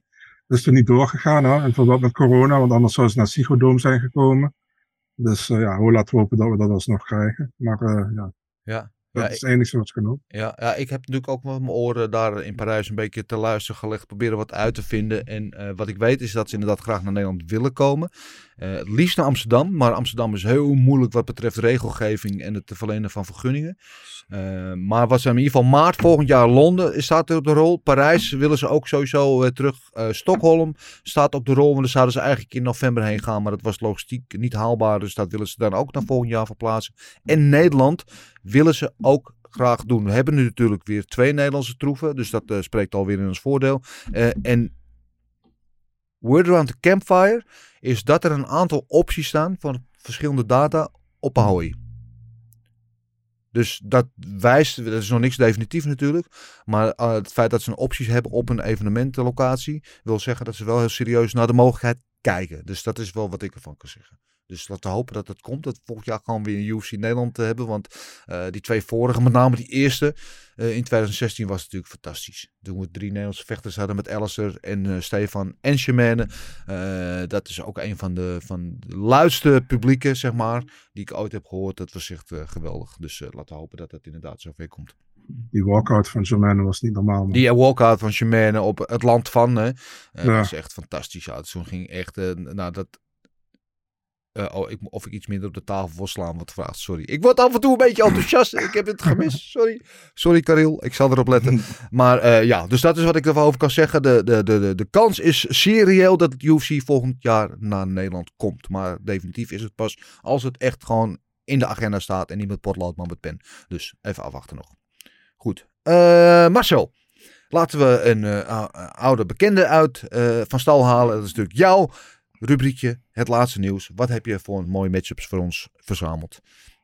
Ja, man. Ah, ja, we zijn dan natuurlijk een maand bijna niet geweest. Dus eh, ik een beetje een round-up van, eh, van wat eh, bekend is geworden afgelopen maand. Heerensap. Ja, laten we beginnen. 1 oktober hebben we eh Jairzinho Rozenstruik tegen Chris Dawkins. Moet ik even over nadenken, maar eh, ik denk een goede Chris matchup voor, eh, voor onze Jairzinho. Toch? Ja, nummer 9 tegen nummer 10. Eh Dawkins heeft de laatste partij ook niet eh, heel erg goed uitgezien, denk ik. En eh, ja, zolang ik denk als, het- als het staan blijft, dan heeft Jairzinho een goede kans om van hem te winnen. Op de Ja. grond gaat het wel wat moeilijker worden, denk ik. Maar Ja. Dawkins ook niet echt iemand die het, ondanks zijn, volgens mij heeft hij wel zwarte band BJJ. Maar zo, ondanks dat blijft hij ook liever staan. Dus, eh, precies. ja, ik ben benieuwd. Ja, precies. Hij krijgt in ieder geval niet tegen iemand die had, wil gaan worstelen zoals eh, Biggie Boy in zijn laatste twee wed- eh, wedstrijden heeft gehad. Eh, ja, goede. En wanneer was dat, zei Welke datum? 1 oktober. 1 oktober. Oh, dat is ook vrij snel. Ja, oh mooi. Hopelijk ben ik over een week of twee in, in Florida. Dus misschien kan ik hem daar nog eventjes opzoeken. En, en hem vragen hoe hij over deze partij denkt. Maar ja, goede pot. Ja, hetzelfde kaart. Eh Heoni Barcelos tegen Trevin Jones. Een leuke partij, denk ik. Ja, zeker, zeker een leuke partij ook. we op 15 oktober een belangrijke partij op flyweight nummer 4 tegen nummer 5. Aska Askarov tegen Brandon Royval. Oeh, dat is wel een leuk potje. Op mijn verjaardag, dus dat eh, is natuurlijk hopelijk dat dat een eh, cadeautje wordt om uit te pakken. Maar ja, belangrijk voor, de, voor, de, voor de rankings in die divisie. Maar ook gewoon qua stijl wel een leuke entertaining partij, denk ik. Gok ik zo in. Ja. Ja, eens. Ja, op 22 oktober hebben we Vol Volkan Oezdemir tegen Nikita Krylov. Ja. In Abu Dhabi. Ja, mooi. Pot zijn volgens mij ook eh, voormalig trainingspartners van elkaar. Hè? Die hebben met elkaar eh, volgens mij eh, wel eens in, in, in Zweden getraind. Ik sprak Volkan nog in, in Parijs. En die had eh, wel vrij veel zin in. Komt natuurlijk van een goede overwinning in Londen tegen Paul Craig. Althans, goed, ja, een rare partij was dat trouwens. Maar ja, goede, goede pot. Ja, inderdaad. En Krylov daar- kwam trouwens ook in, in Londen natuurlijk van die wedstrijd tegen Gustafsson. Ja. Ja, en hij vroeg ook om die partij na het gevecht. Dus hij heeft hem gekregen. Hij Ja. vroeg ook volgens mij Ja. tegen Oezdemir. ja, een logische wedstrijd. Ja. Op 29 oktober hebben we Edson Barboza tegen Ilia Topuria. Oeh, dit heeft wel het, het predicaat eh, geweld al eh, er helemaal overheen geschreven, denk ik. Leuk. Hoop Ja, dat zou- eh, ja, Barbosa ook weer een beetje kan aanhaken, want die zit niet echt in de beste fase van zijn carrière. Maar dit is een leuke matchup op papier in ieder geval. Ja, ik zou het ook niet erg vinden als ze een main event van zouden maken uiteindelijk. Want ze hebben nog geen main event voor die Ja. kaart. Kan Dus, prima eh, als een main event op een fight night, ja. Ja. Nou, hebben we op 12 november, ja, hebben we het al eventjes over gehad. eh Adesanya die vecht eh, voor zijn titelverdediging tegen Pereira, uiteraard. Ja, ja, ja, ja, ja, ja, ja, ja, ja, ja. Mooi. Over Pereira eventjes gesproken trouwens. Hij was natuurlijk eh, laatst in Nederland. eh, waar ik eventjes eh, ook met hem eh, eh, heb gezeten. En de man is echt een fucking monster. Loopt 106 kilo loopt hij rond. Hij had een postende foto zelf op zijn Instagram. Geloof met 9% vet op zijn lichaam. En daar moet dus nog eh, 20 kilo van af dan. eh, om eh, die, eh, die 85 eh, kilo te halen. 84 punten, wat is het? Ehm, wat een monster is die man. Het is niet normaal. Echt heel benieuwd naar deze wedstrijd. Het zijn 9 kilo. 106 kilo. Ja, en hij vecht op hoe is- 85. Ja, je zei je moest 9 kilo. 9 Oh, 9 procent, oké. 9% Alright, vet. Ja, my, my bad. Ik- Ja. Die onthouden twee. Wat? Ja, nee, boe, ha, ja. Oké. Ja, hij stond naast Dominic Reyes op een foto. Hè. Reyes is dan een light heavyweight, maar Pereira zag eruit als een light heavyweight. Ja, die Dus, is- eh, was gewoon twee maat groter dan hem, ja. Mijn. Ja. Eh, zelfde kaart komen in event, ook voor de titel Carla Esparza tegen Weili Zhang. Ja. Ja, ja, ja, het is toch leuk voor Carla Esparza dat ze nog eventjes die titel heeft vastgehouden. Maar Dat ja, is een cirkeltje weer rond, hè? tot hier niet verder, denk ik, ja. Dat cirkeltje is weer rond. Nee, dan krijgen ze de titel weer terug.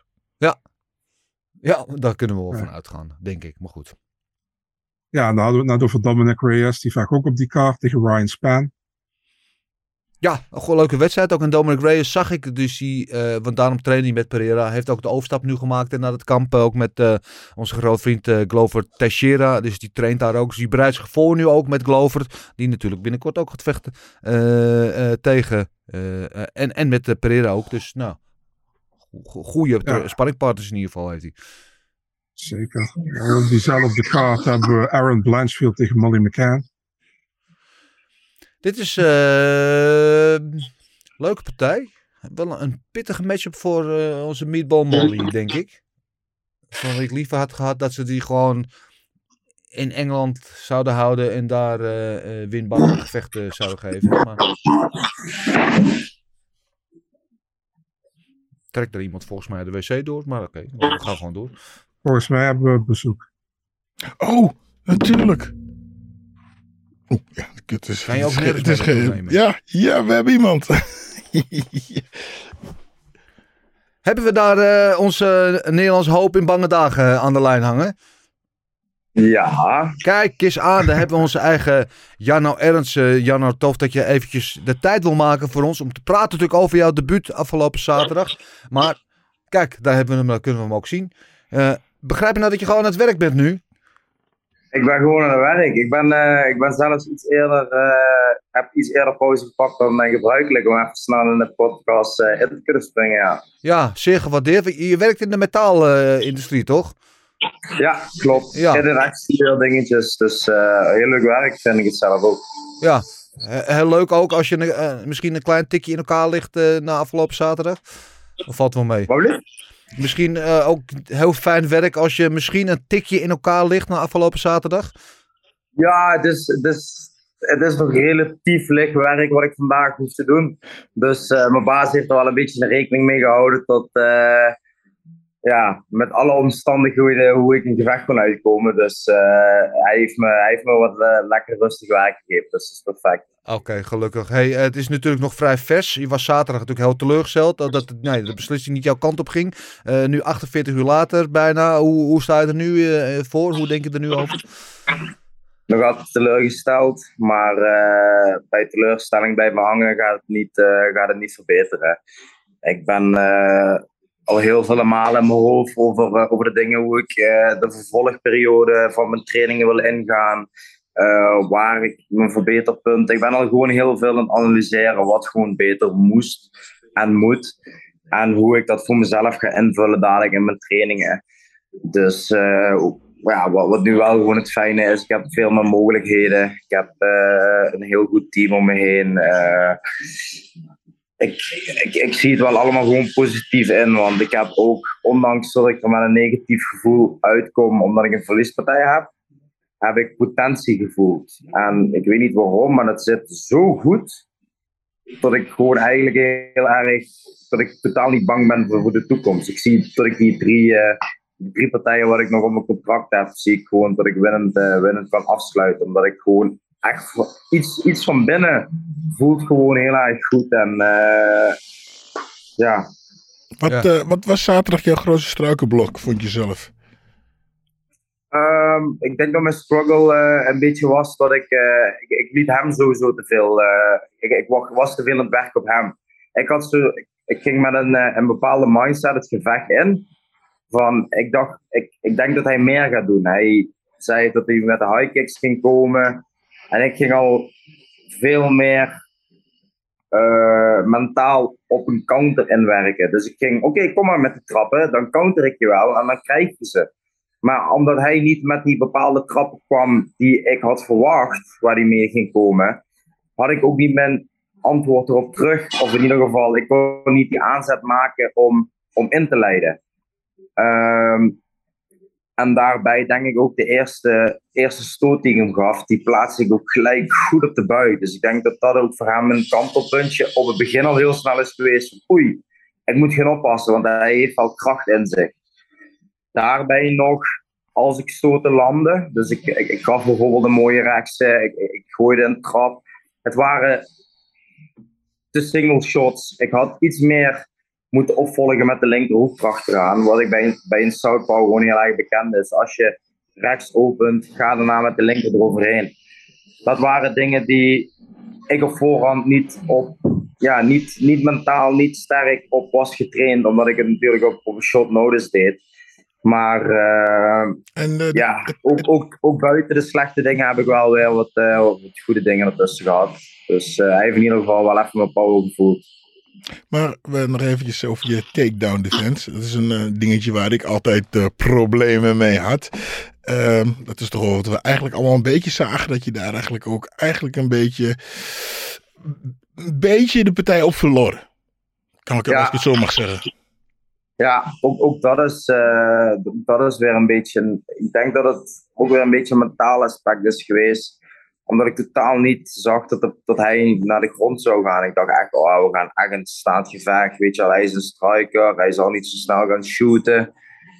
En dan liet ik me toch misschien wat te veel verrassen. Waardoor ik niet voor mezelf dat, dat stukje moment kan zeggen van. En nu ga ik sprawlen. Even dat, dat boze momentje van. Ik ga niet met je naar de grond. Terwijl ik bijvoorbeeld drie weken geleden moest ik tegen een Southpaw, een worteljongen, eh, aantreden. En als je kijkt hoe mijn takedown defense daar was, dan was was het wel een stuk beter. Dus het is niet dat het er niet in zit, maar ik denk misschien juist dat dat, dat stukje mentale switch kunnen maken van je moet nu echt iets gaan verdedigen of oh hij komt en oh ja laat hem maar gaan, want ja, het is toch een beetje een, eh, een, een, een, ja, een, een bepaalde zwakte waar gewoon eh, fysiek, maar ook zeker mentaal aan, eh, aan gewerkt moet worden. Ja. In die derde ronde, hè, toen had je hem, eh, probeerde hem in die triangle te krijgen. Ja, Hoe dicht was je daar? Heb je nog een moment gehad dat je dacht van, nu heb ik hem echt bijna? Of was het de hele tijd, denk ik, nou, hij zit er tegenaan, maar ik ben er nog niet. op het begin toen ik, op het begin toen ik mijn benen sloot, Ja. voelde die echt al van, oh, hij zit lekker, weet je wel. Ik denk, oh, dit is, al, al zit hij nu niet, nu heb ik hele mooie fundamentals om, om verder op, eh, op, op te kunnen gaan klimmen. Maar ik merkte al heel snel dat hij toch op de een of andere manier zijn schouder al een beetje eruit had voordat ik hem goed erin had. Toen was ik zelf nog een graven. Kreeg even een scramble tot hij zich liet vallen en bovenop. Toen verloor ik volgens mij nog een klein stukje meer plaats. Ja, en toen kwam natuurlijk het aspect dat hij op zijn benen ging staan. Ja, dat was gewoon een kwestie van ik moet knijpen.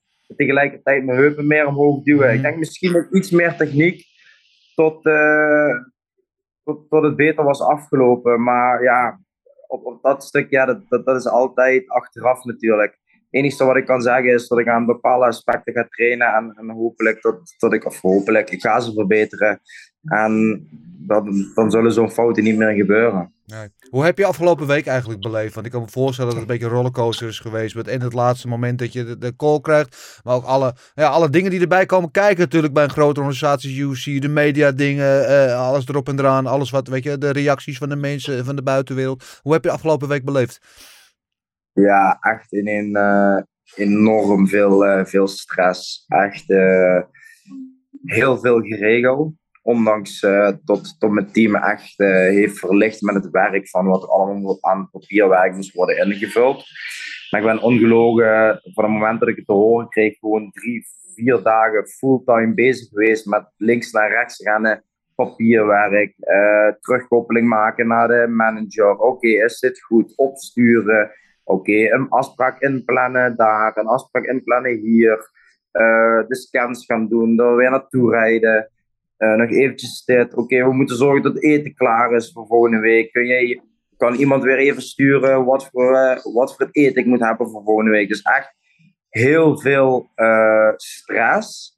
Maar ook tegelijkertijd ook weer heel veel vreugde. In de zin van, wauw jongens, kijk eens, dit is wel even een stukje wat we niet mogen vergeten ik zit nu wel in de UFC. Ik, ik teken niet zomaar een contract nu. Ik teken gelijk een contract voor vier gevechten. En, maar goed, we moesten nuchter blijven. Hm. En ook, ook nu vandaag ben ik op mijn werk. Ik, het voelt altijd heel erg nuchter. Het komt niet helemaal tot me door dat ik nu eindelijk in de UFC sta. Het heeft misschien nog eventjes nodig, omdat ik heel erg scherp heb- ben gebaseerd op ik wil verder gaan. Dus dat ik minder ben aan het kijken van, oh, geniet even van het moment van nu.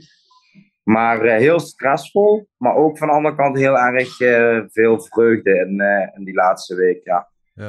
Mooi, mooi. Ehm, afgelopen zaterdag natuurlijk in die arena, wat je van tevoren, zoals je al verwachtte, wel een klein beetje geboet eh, in het begin. Maar eh, achteraf kreeg je volgens mij wel ook een beetje applaus. Eh, dus dat is mooi. Dus je hebt de harten van, van wat mensen voor je gewonnen. Ik zag ook eh, na afloop dat je volgens mij een nieuwe vriend voor het leven hebt gemaakt. Daar in Parijs. Oh ja, ja, ja, met drinken, klopt. Toen je Tavara, ja, is echt insane. We waren gewoon eh, in het hotel dan eventjes eh, onverwachts kwamen we elkaar. eh, we waren eerder die week waar we elkaar al tegengekomen en merkten dat we gewoon een hele chille klik hadden. Ja. Heel chill met elkaar konden zijn. En toen waren we op een gegeven moment in het hotel, in het Fighters Hotel, deden we een drankje. Ja, die man die begon me de hele tijd te knuffelen. Hij zegt zo, you're so humble, you're my guy, we're the same, you're one of my people. En die begon dingen tegen mij te zeggen. Dat ik dacht van, eh, ik even perplex stond van, ja, het is toch een legende. Het is een guy wat op de main, op echt de main event is, wat gewoon al, ja, al die jaren in de UFC meedraait. En dan begint hij zo over je te praten terwijl hij je net kent. Ja, dat, dat was gewoon vet. En gewoon ook vet om, om, om volle bak met hem te kunnen zuipen na, na het gevecht. Ja, Eh, jullie jullie waren op een gegeven moment volgens mij even ook heel serieus aan het praten. En zelfs dat jij met hem aan het praten was, dat eh, andere mensen erbij kwamen staan, dat toen je vast ze wegstuurde. Zo van even, sorry, we zijn even in gesprek. Wat, wat, Ja. gaf- wat vertelde hij daar aan jou? Wat, zei, wat hadden jullie toen over? Of, of Ja, dat gaf me gewoon wat, eh jawel, jawel, jawel. Hij, eh, hij was me gewoon heel veel advies aan het geven over hoe we in deze business onszelf moeten redden, zou ik maar zeggen. Dus eh, hij zei eh, tegen mij van ja, je, kan- je, kan, ja, je kan heel goed vechten en alles. Maar wat je ver gaat brengen is niet alleen het vechten. Het is ook wie je bent, wie je als persoon bent. Hij zei, wat, wat even een, stukje is wat ik me heel goed kan herinneren. Hij zo, van wat ken je mij? Ken je me van het vechten? Dus ik zei, ja, ja, ja, zeker. Maar van wat ken je me nog? Ja, ja vanuit je schoen drinken. En weet je, hij zei, dat is wat mensen herinneren. Je moet mensen herinneringen laten eh, krijgen van jou. Als je die dingen bij mensen herinnert, krijg je brand. Zullen ze je niet zo snel gaan eh, wegsturen of het een of ander. Dan zul je altijd iets, iets zijn wat de mensen willen zien, omdat je een bepaald persoon bent. Dus eigenlijk, dat is één ding wat hij onderhand zei. En er waren nog meerdere adviezen wat hij eh, tegen mij zei van ja, dat, dit, dit is wat ik jou al kan meegeven nu je de UFC toetreedt. Dus echt eh, super, eh, ja, super humble person. Ja. Wow, ik kreeg een wisselgesprek. Damn. Oké, ja, we zijn even jouw, eh, jouw video kwijt. Wel mooi dat dan Toeifassa dan jou zeg, ja, een beetje over jou ontfermt. Dat hij heeft natuurlijk al veel ervaring, loopt daar natuurlijk al, al jaren mee. Jij als, als Hallo? nieuwkomer, ja, we zijn er nog. Ah.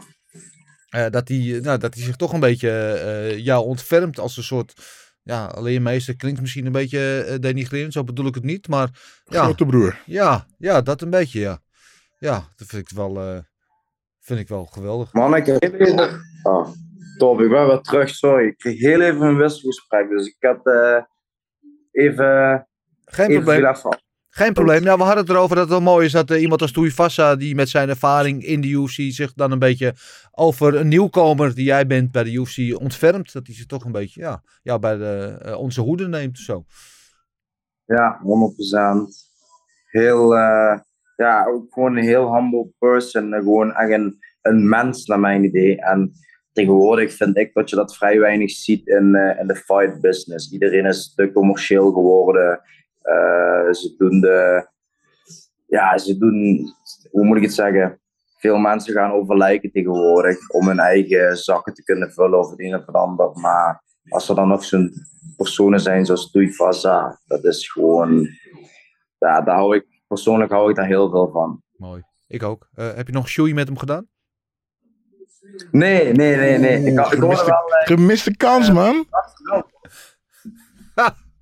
Ja, want dat is het enige wat we wel van hem kunnen zeggen. Hij houdt wel van een feestje ook. Hè? Ja, ja.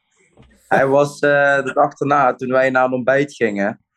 En dat lieg ik niet. Zelfs toen we uitcheckten. Toen Ja. gingen wij naar huis met de koffers om 12. En dan zat hij daar nog altijd te drinken. Hè? Met Robin Whittaker. Ja. Whittaker was gewoon zo dronken. Die was op een gegeven moment de security zo weggeduwen. No, leave me alone. Leave me alone. Don't look me in the eyes. En toen dacht ik echt van, wow, die mannen zijn echt next level, man. Oh, je zou security guard zijn in een hotel. Dan eh, heb je toch ook lief. Nou, weet je wat? Ik ga wel even gewoon achter in de back-office kijken of daar nog wat te doen is. Laat maar lekker zitten. Ja. Hey, ik zou je niet heel lang eh, meer ophouden, want je zit nu in je pauze. Ik waardeer heel erg dat je de tijd voor ons maakt. Eh, tot slot eventjes. ondanks het verlies heb je toch een beetje een goed gevoel eh, overgehouden aan de afgelopen week? 100%. 100%. En dat gevoel wat ik heb overgehouden, eh wil ik gewoon voor mezelf zeggen dat er veel meer aan zit te komen. Veel meer goede dingen, veel meer winstpartijen, spectaculaire gevechten. Ik voel gewoon dat er nog heel veel te halen is. En dat, eh, ik denk dat het een mooie start is van een eh, nieuw begin. Mooi zo. Ik kan niet wachten op je volgende wedstrijd. En dan eh, met, gewoon met een gedegen volkamp. En, eh, en, niet een last minute eh, fight. Dat je gewoon eh, eh, Ja. op volle 100% daar kan staan, eh Janno. Mooi. Dankjewel. Sowieso. En, eh, Top, mannen. Bedankt. Fijne dag. Ja, jullie ook. En werk ze nog. Dankjewel. Au revoir. Au revoir. En merci, biento. Eh, dat was eh, onze, ja, ik, ik eh, heb echt veel, eh, veel sympathie voor, eh, voor Jarno Ernst. Het, het, het- je merkt aan alles, wat ik in het begin al een beetje zei, hij heeft echt gewoon zo'n goede drive. Het is een mooi persoon ook. Ik heb veel sympathie voor hem, maar eh, je voelt ook wel een beetje dat er zit, wel, er zit nog meer in dan wat hij had laten zien. Ja, zeker. Misschien kan Marcel nog even vertalen wat hij net allemaal zei. Ja, we hebben dat was, onze landgenoten weer terug. we, we, verruilen Heerlen voor eh, Maastricht. Eh, ja, mooi, mooi. Blij dat hij nog even tijd voor ons kon maken ook. En de bizar ook dat hij, eh, nou ja, een, een, iets meer dan een dag na zo'n beladen wedstrijd gewoon weer eh, in, in, in de metaalbewerkerij staat. Ja, het is. eh, eh, ik had het geluk dat ik niet hoefde te, dat ik niet werkte. Dat Ja, dat, hè. ja. Maar, eh, dus dan heb je vrijdag of zaterdag je partij gehad, zaterdag. En dan eh, ben je er helemaal hyped Ja. ervan. En dan is het maandag en dan eh is iedereen op zijn werk. en dan heb je thuis niks te doen. En ik, ik, ik, ik gun hem dat hij dat ook snel kan doen. Want ook in, hij heeft een zwaar beroep ook nog. Hè? Een lichamelijk beroep. En als je dat dan twee keer per dag trainen. En dat het, het is, ja, het is niet, niet ideaal in vergelijking met de, de, de volprofs waar hij dan misschien tegen staat. Maar goed. Ehm, dat gezegd hebbende. Laten we naar eh het pièce de résistance eh, gaan. Eh, om maar even in goed Frans te blijven. Met de UFC Parijs in het achterhoofd. En we gaan naar het onvermaarde, onovertroffen, onevenabare gokken op knokken. Gokken op knokken. Gokken op knokken. Alright, let's go. Eh, nieuwe ronde, nieuwe kansen. We gaan gewoon weer helemaal vers beginnen. Ehm, ik eh, moet eventjes nog, eh, volgens mij aan het begin van de uitzending al gedaan, eh, props voor de mensen, die, de hardcore diehards, die gewoon, ondanks dat wij er niet waren, gewoon stug elke week hun picks hebben ingestuurd. Ondanks dat we geen nieuwe rondes deden voor gok op knokken. Dus jullie hebben er helemaal niks aan. Maar ik waardeer jullie vastberadenheid en jullie trouw. Daarvoor krijgen jullie... Hè? Kusje. Oh, De props. Eh, maar geen punten. Maar eh, nieuwe ronde, nieuwe kansen. Zoals gezegd, dus we gaan eh, vooruitkijken naar UFC 279. Het pay-per-view evenement aankomende zaterdag in de T-Mobile Arena in Las Vegas. Met een main event waar eh, we wel naar uitkijken. Het is eh, zo'n geweldig gevecht dat het niet eens een titelgevecht hoeft te zijn. Wat vrij eh, exceptioneel is tegenwoordig voor een pay-per-view. Maar het is er wel eentje die we ja, verwelkomen. Kamsat Chimaev, de Wolf, tegen de gangster Nate Diaz. Dat is natuurlijk een gevecht in de welterweight divisie. We kennen allemaal het verhaal. Kamsat is de opkomende superster. Eh, iemand die eh, zich door de divisie heen beukt. Eh, die wordt, iedereen wordt gezien als toekomstige kampioen op welterweight. En misschien ook wel op middleweight. Die tegen niemand bijna wil vechten. En daar is dan een Nate Diaz. de gangster uit Stockton. Die al jarenlang in de UFC rondloopt. Tegen iedereen altijd vecht. En zelfs als hij verliest dan wint hij nog. En ehm, het is zijn laatste gevecht. Hij heeft wat eh, contractstrubbelingen gehad met de UFC. Ehm, werd op de bank geparkeerd een tijdje. Eh, en zei op een nou geef hem dan in godsnaam die kamp zat. Eh, dan ben ik er vanaf van, dan kan ik mijn ding gaan doen. En hier zijn we dan in, misschien wel zijn laatste gevecht in de UFC ooit. En laat het een memorabele worden. Odds zijn er ook, die liggen er niet om. Min 1200 is Kamsat de favoriet tegen plus 700 voor Nate Diaz. En ik heb niet de, de, de feiten voorhanden, maar het kan wel eens de grootste favoriet in de main event zijn. eh, nou ja, sinds mensenheugenis in ieder geval. Want eh, zelden zijn de verschillen zo groot eh, bij de boekjes. Of zeg ik iets te veel, Marcel? Bij de mannen misschien wel, ja. Maar ja, je hebt ook Amanda Nunes gehad en zo. Dus ik weet niet of het de grootste Ja, is, Nunes tegen Peña de eerste keer was ook eh, vrij behoorlijk inderdaad. Maar ja, Ja. dat is alweer eh, twee jaar geleden. Dus wat dat betreft. eh, ja, nou Marcel, nu jij toch aan het woord bent, mag jij hem aftrappen. Wat denk je dat er gaat gebeuren en wie denk jij dat er gaat winnen? Ja, weet je. ah, ik denk dat Chimaev wint, maar wat zou het fantastisch zijn. En ik heb niks tegen Chimaev als Diaz dat zou winnen. Ik denk dat de UFC gek wordt. Ehm, en ik hou er wel een beetje van als het een beetje tegen de draad ingaat, zoals een organisatie wil. Dus eh, dat zou ik heel leuk vinden. Maar realistisch gezien, ik verwacht dat Chimaev sterker is. En ik verwacht ook dat hij wint. Ik verwacht ook dat hij uiteindelijk gaat finishen eh, op de grond. Ik denk, nou, eerste of tweede ronde al, denk ik eerlijk gezegd. En dat is niks te nadelen van Diaz. Maar ik denk dat Diaz er ook sowieso... Zo, Diaz is klaar met de UFC, man. Hij, hij wil weg, hij wil gaan boksen. En eh, ja, ik, ik denk niet dat hij... eh hij Chimaev wint. Ik ga ook gewoon, ik ga zeggen, eerste ronde. En ik denk met een eh, TKO ground and pound. Eerste ronde TKO ground and pound? Mhm. Halleluja. Gilbert. Ja, ik zeg precies hetzelfde. Ik zeg, eh, ik- ja, ik zeg, eh, ik, ik zeg gewoon een eh eh KO. Eerste, Eerste ronde, ronde, KO? ja. What a disrespect for Ja, Stockton's own. ja, Come on, people. ja, Come on. Ik heb, we hebben Nate natuurlijk tegen Leon Edwards gezien. En uh, Le en Nate het gewoon in elkaar slagen vijf ronden lang. Ja. Ja. Dus, en, En- ik denk dat Jamstad gewoon dwars eromheen gaat. En wat is het meeste wat blijft hangen van die wedstrijd? Is het Nate die hem in de laatste 30 seconden aanslaat, met zijn arm in de lucht staat, is er tootje zo en iedereen had het achterover, achteraf over Nate. En niemand had nog een woord over voor de 4,5 ronde dat Leon Edwards domineerde. En eigenlijk is het een beetje natuurlijk perfect script, want dat is precies wat Leon Edwards tegen Oesman volgens ook deed. Mhm. Maar ja, kijk. Jij zegt het is zijn laatste partij in de UFC en dat is helemaal waar. Misschien is hij met zijn gedachten ergens anders. Dat kan ook helemaal waar zijn. In interview laatst over zijn net van ja, het is helemaal niet gezegd dat ik wegga bij de UFC. Misschien teken ik wel een nieuw contract. Ik wil gewoon weer de baas zijn over mijn eigen shit. Ik wil gewoon zelf kunnen bepalen en de- mijn opties hebben. Dus ehm, het, het kan gewoon een, eh, een giant fuck you zijn naar de UFC. Ehm nee, kennen zal hij nooit de eraf lopen. Zal hij altijd een dogfight van begin proberen te maken. Ehm, ik weet niet of Kamstad hem eh, zo makkelijk gaat finishen. Want Nate is wel een van de taaiste gasten ooit. En, eh, Maar dat dachten van Nick ook. ja, Nick. Maar Nick was wel een soort van eh, light heavyweight Nick de laatste keer dat we Ja. hem zagen. En Nate wordt eigenlijk nooit echt gefinished. Uh, te- tegen Masvidal werd het toen gestaakt. eh, dok dokterstoppage. Maar ehm, eigenlijk gaat hij nooit KO. Dus ik weet niet of hij snel gefinished wordt. Ik, ik denk dat hij misschien wel eens naar een decision eh, eh, kan gaan. En naar windkampzet waarschijnlijk wel.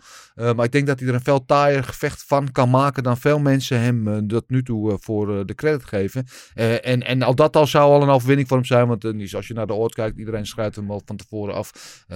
Ik weet niet. Misschien meer met het hart dan met het hoofd. Ik zeg nee. Nou, ik zeg wel Kamzat. Maar op decision. En uh, Nate maakt er een helft fight van. Dat is wat ik uh, voorspel. Uh, goed. Komende event is er iemand uh, die de laatste tijd ook behoorlijk vocaal was richting de UFC. Tony Ferguson. Natuurlijk de, ja, de beste vechter die nooit kampioen is geworden misschien in de UFC. Die nooit tegen Khabib heeft gevochten. Het grootste what-if in de geschiedenis van het MMA. Uh, de laatste wedstrijd ging niet zo goed van hem hè, tegen Michael Chandler. Toen nee. had hij die, die frontkick. Alhoewel, die er wel in die eerste ronde heel goed uitzag toen. Uh, maakte ze debuut op welterweight. En ik, ben, ik vraag me eigenlijk af of hij en, en Nate Diaz het een beetje kunnen, samen kunnen vinden. Het zijn natuurlijk wel de twee grootste weirdo's, met alle respect bedoel ik dat, van de UFC. Of die een beetje vriendjes zijn. Ik kan me zo voorstellen dat ze samen nog wel een jointje roken eh, in het hotel. Maar anyway, eh, Tony Ferguson maakt zijn welterweight debuut tegen Li Jingliang. En die vocht de vorige keer met een mooie finish tegen Muslim Salikov. En daarin herstelde hij zich goed van de oorwassing die hij daarvoor weer kreeg. Van eerder genoemde Kamsat Chimaev die nu in de main event staat. En dat was een vernedering. ehm, wat toen, toen de Kamsat hem optilde en door de hele kooi eh, tilde. En om voor Dana even een praatje te houden. Ja, wat wel eens wat met je zelfvertrouwen kan doen bij veel vechters. Maar ja, hij herstelde zich daarvan goed. En neemt het nu op eh, tegen eh, ja, de Notorious. Net als niet de Notorious, maar hè, de, de gevaarlijke Tony Ferguson. Eh, ik ben wel heel benieuwd na deze wedstrijd. Eh, plus 200 is eh, Ferguson de underdog. En min 275 is Li Jingliang de favoriet. En Marcel, wat voorspel jij in deze wedstrijd? Was net al eerst. Ga maar een van jullie eerst deze keer. Oké, ja, eh, ik ga hier eh, weer eh, meer met het hoofd dan met het hart, of met het hart dan met het hoofd kiezen. Tony Ferguson is echt een van mijn all-time favorites. Niet alleen zijn vechtstijl, maar ook zijn persona. Doet altijd precies wat hij zelf wil, vaart zijn eigen koers. Ehm, heeft zich na zijn vorige wedstrijd ook weer bij een team aangesloten. Hè? Want hij had altijd van, ik heb geen coaches nodig, ik doe mijn eigen ding. Eh, daar is hij een beetje van afgestapt. Eh, heeft er gewoon een gedegen team om zich heen gebouwd. En ik denk dat dat hem wel eh, baat gaat geven. Hoe zeg je dat? Dat hij daar wel baat bij heeft. Dus eh, ehm, de Leech altijd gevaarlijk. Maar ik denk dat eh, Ferguson hem hier gaat finishen eh, op submission in de derde ronde.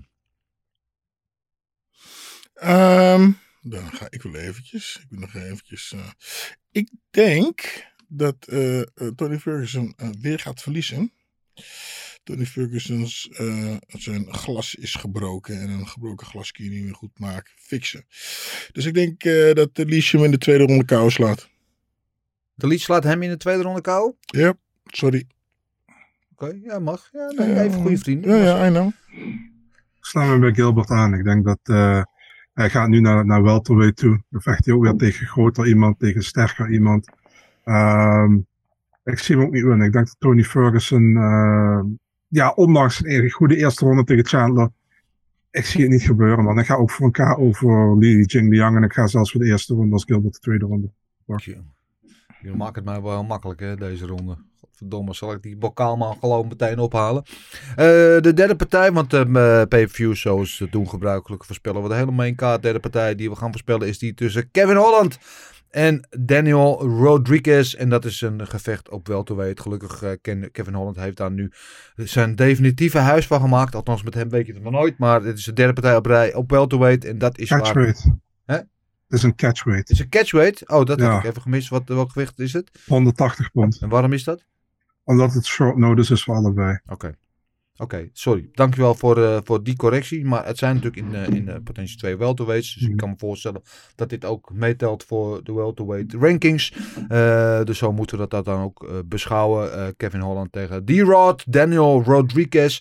Wel een van de ja, grootste prospects in deze divisie in mijn ogen. Kevin Holland is hier wel de favoriet bij de boekjes. Min 222 tegen plus 165 voor eh, Rodriguez. En ehm, ik denk dat dat een beetje aan de verkeerde kant zit. Want als je mij vraagt, ik vind Kevin Holland heel goed hoor. En die kan overal goed. Die staat is hij levensgevaarlijk, messcherp. Heeft goede jiu-jitsu. Eh, met zijn worstelen, daar heeft hij nog wel wat gaten in zitten. Zoals we vaker hebben gezien. En dat is nou juist iets waar Daniel Rodriguez, denk ik, de overhand op hem gaat hebben. Eh, ik denk dat Rodriguez dit ook eh, gaat winnen. Uiteindelijk niet op finish. Maar ik denk dat hij er een puntenoverwinning, een decision uit gaat slepen tegen onze eigen Kevin Holland. Jo. Ik uh, denk dat uh, Kevin Holland hem in de tweede ronde. Wat gaan we doen? K of submission? Submission. Submission? Die Kevin Holland? submission, ja. Tweede ronde? Tweede ronde submission. Waarvan akte? Marcel? Ja, ik zou hier wel een gokje op willen wagen als Daniel Rodriguez als underdog. Ik denk dat hij, uh, dat hij ook met een decision gaat winnen van Kevin Holland. Dus ik sluit me bij Dennis aan. Ja, Kijk, zie je? Hé, zijn we het eindelijk keer ergens over eens. Het duurde anderhalf uur ongeveer, maar daar hebben we het punt eh, van overeenstemming. Nou, gelukkig. Ehm, de volgende partij is er eentje in de vrouwen bantamweight divisie tussen Irene Aldana en eh Macy Chiasson. En eh, voor Aldana is het de eerste keer in pak een beetje twee jaar volgens mij dat we haar zien. En Macy Chiasson hebben we afgelopen mei, als ik me niet goed, als ik me niet vergis, nog gezien. En daar deed ze het vrij aardig. Namelijk toen van Norma Dumont. En eh, Marcel, aan jou de eer om deze af te trappen. Ja man, eh, Aldana eh, had in het begin veel moeite in de UFC. Hè? En eigenlijk is ze echt naar boven gekomen nadat ze Catelyn Vieira knock-out sloeg. Ja. ja toen eh verloren ze eigenlijk vrij kansloos van Holly Holm. Eh, daarna, maar sindsdien weer hersteld. Chesson ehm, kwam, was de Ultimate Fighter winnaar, kwam de UFC binnen. Maar ja, ik moet zeggen, nadat ze tegen betere tegenstanders vond ik dat toch minder, weet je. Je zag tegen Raquel Pennington, werd ze zelfs gefinished, was wel op 145 toen, maar toch. En de laatste partij tegen Norma Dumont had ze wel terecht gewonnen, split decision, maar ik vond het niet overtuigend. En het is wel een grote stap. Volgens mij is Aldana staat top 5, maar Aldana mist nog gewicht in de laatste partij, die ze wel won overigens. Ehm ja, ik ga wel voor Aldana hier, man. Ik zie, zie een finish, denk ik niet. Ik ga voor een decision voor Irene Aldana hier. Decision voor Irene Aldana. Ja, je haalt me eigenlijk wel een beetje de, de woorden uit de mond. Overigens is het niet twee jaar, maar eh, ruim een jaar geleden dat Aldana eh, voor het laatst vocht tegen eh, Jana Kunitskaya. Eh decision win toen. En ik denk dat ze dat ook nu weer gaat klaarspelen. Ik denk inderdaad dat zij, nou ja, met het betere stand-up work gewoon een puntoverwinning uit het vuur gaat slepen tegen Meisje Chiasson. Dus ook een decision win. Voor mij hier voor Aldana, die overigens ook bij de boekies favoriet is. Min 172 eh, tegen plus 130 voor Chiasson. Wat zeg jij, Gilbert? Ja, dan ga ik voor Irene Aldana en dan eh, op een KO-overwinning. In de- En in de Snabu Sna tweede ronde. Hartstikke idee. Dit is nog de laatste partij die we gaan eh, voorspellen in eh, deze ronde. Is die in de light heavyweight divisie tussen Johnny Walker en Ion Kutalaba. En Johnny Walker, nou ja, het is eigenlijk bijna een pikken. Min 119 tegen min 111 eh, is, eh, zijn de opening odds. En eh, we zagen Johnny Walker zagen we op een foto. Een hele eh, beetje gekke foto met Kamsat Chimaev. Dus die hebben geloof ik samen getraind. Maar ja, met wie heeft Kamsat Chimaev nou niet samen getraind? Want die treedt met de, de duvel in zijn amour en iedereen die ertussen zit geloof ik. Maar eh, ja, eh, misschien heeft hij daar wel baat bij. Hij Zag er behoorlijk uit in ieder geval. En eh, van Ion Kutolaba, weet je, die komt altijd om te knokken. Want die heeft geen achteruit, alleen maar een vooruit. En die wil alleen maar alles hard doen. En ook eh, Johnny Walker, alhoewel de laatste tijd wat inconsistent, eh, heeft de neiging om dat te doen. Dus dat eh, belooft veel voor deze wedstrijd. Eh, Marcel, eh, zeg het maar. Ja, zoals een maatje van me zei, Battle of the Brain Deads. Ja. ja, ja eh, ik ga Koete voor Kutelaba in de eerste ronde, man. Knockout. Ik, ik ga echt niet meer voor Johnny Walker. Volgens Is dat omdat je denkt dat Johnny Walker zijn kin het heeft opgegeven? Ja, dat denk ik, ja. Ik, ik, ik zie het gewoon niet meer zitten. Ik, eigenlijk als je kijkt naar al zijn laatste partijen, volgens mij de laatste wat hij nog heeft gewonnen was tegen Ryan Span. En dat was ook nog een paar keer met een illegale klap, meerdere Ja. keren op het achterhoofd. Ja, dan snapte hij ook Eh, nog een keer gewoon ja. zelf. Ja. Twee keer knockdown gegaan daarvoor zelf. Dus eh, nee, en Kutelaba wel een kin, die kan wel wat hebben. En ik zie Walker niet zo snel naar de grond gaan. Dus ik denk dat het een staand gevecht wordt. En eh, het zal me verbazen als het naar de judges gaat. En ik hoop niet dat ik het gejinxed heb nu, maar eh Kutelaba eerste ronde. Ja, het is jammer hè, van Johnny Walker die zo spectaculair begon bij de UFC. De ene highlight reel finish naar de andere had. En daarna is het gewoon helemaal weggezakt in het moeras. Eh, ik weet niet, misschien is het de overstap naar Ierland, naar SBG, eh, die hem niet goed heeft gedaan. Ik weet het niet. Het is in ieder geval, ja, het is eh hangen. Wie is nou die gast die zo op hem lijkt? Die gast die zo op hem lijkt? Of Johnny Walker? Ik haal ze altijd door elkaar. Jack Daniels. Black Label, ja. Nee, nee, nee, nee, nee. Ja, dat is een hele goede trouwens. Dat is humor. Sukkels. Oké, nee, maar je hebt een vraag die lijkt sprekend op hem. En die doet het juist heel goed. Zou- Caio Baraljo misschien bedoel je. ja. Nee, ze lijken echt op elkaar. Het is ook een, eh, ook een eh, die, die, die gast die altijd salto's deed en zo. Die het tijdens de partij gewoon een salto deed, achterover, hup, op boven. Michel Pereira bedoel jij? Juist, oké, dat is goed. En die is goed geworden. Oké, oké.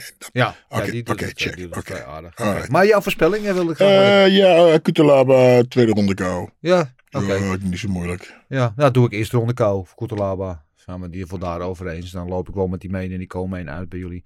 Ehm, dat eh, wat betreft de mainkaart, de prelims, eh, eh, staat ook wat een en ander leuks op. Het andere, wat dacht je van Anton Turkai die zijn debuut maakt tegen Jouton Almeida. Dat is dus ook een catchweight, eh, eh, begreep ik. Hè? Almeida die natuurlijk eigen light heavyweight was, zijn debuut op heavyweight maakte. En nu dus nou ja, iets meer naar zijn eigen gewicht toe gaat. En oh, ook, wat dacht je van deze heavyweight partij? Jake Collier tegen mijn favoriet, eh, de Huggy Bear, Chris Barnett. Eh, ik verheug me nu al op het dansje.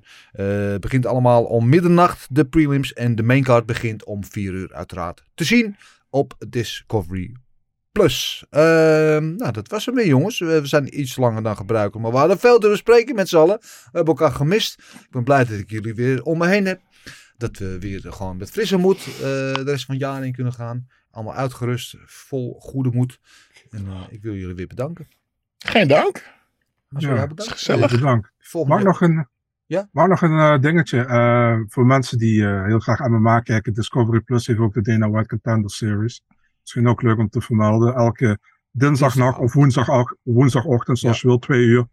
Eh, ja, mis het niet, zou ik zeggen. Zeker. En kan je altijd gewoon rustig de volgende dag eh, terugkijken. Ook op Discovery Plus. Dus je hoeft er niet eens je wekker voor te zetten. Goede service, alom. Dankjewel Marcel voor deze toevoeging. Goede, goede catch. Eh, jullie allemaal weer bedankt ook. Dat jullie weer terug zijn. Weer kijken en luisteren. Je weet het, we zijn overal te vinden. Of je ons nou kijkt via YouTube. Of luistert via Spotify, Apple Podcasts. We zijn er voor jullie. Met je, al jullie favoriete, favoriete MMA beschouwingen, et cetera. Eh, vergeet niet je vragen in te sturen voor volgende week. Dat kan gewoon via de mail. info.vetspaas.tv En vergeet niet je pics in te sturen. Eh, en dat kan gewoon ehm, eh, ook via de mail. Eh, en de vragen kunnen uiteraard ook gewoon via social media, Instagram en Twitter. En dan heb ik nog maar één ding te zeggen. De muscle! Everything is possible in your life when you believe. I'm not God or none, but I just baptized two individuals back to back. You, you know, they're, they're selling you all wolf tickets, people. You're eating them right up. Just give me location. Every day I send Dana White message. Hey, where's my location? Hey, pussy, are you still there? I wouldn't like to do that fight again. Oh, Go around there, rise and find ass at.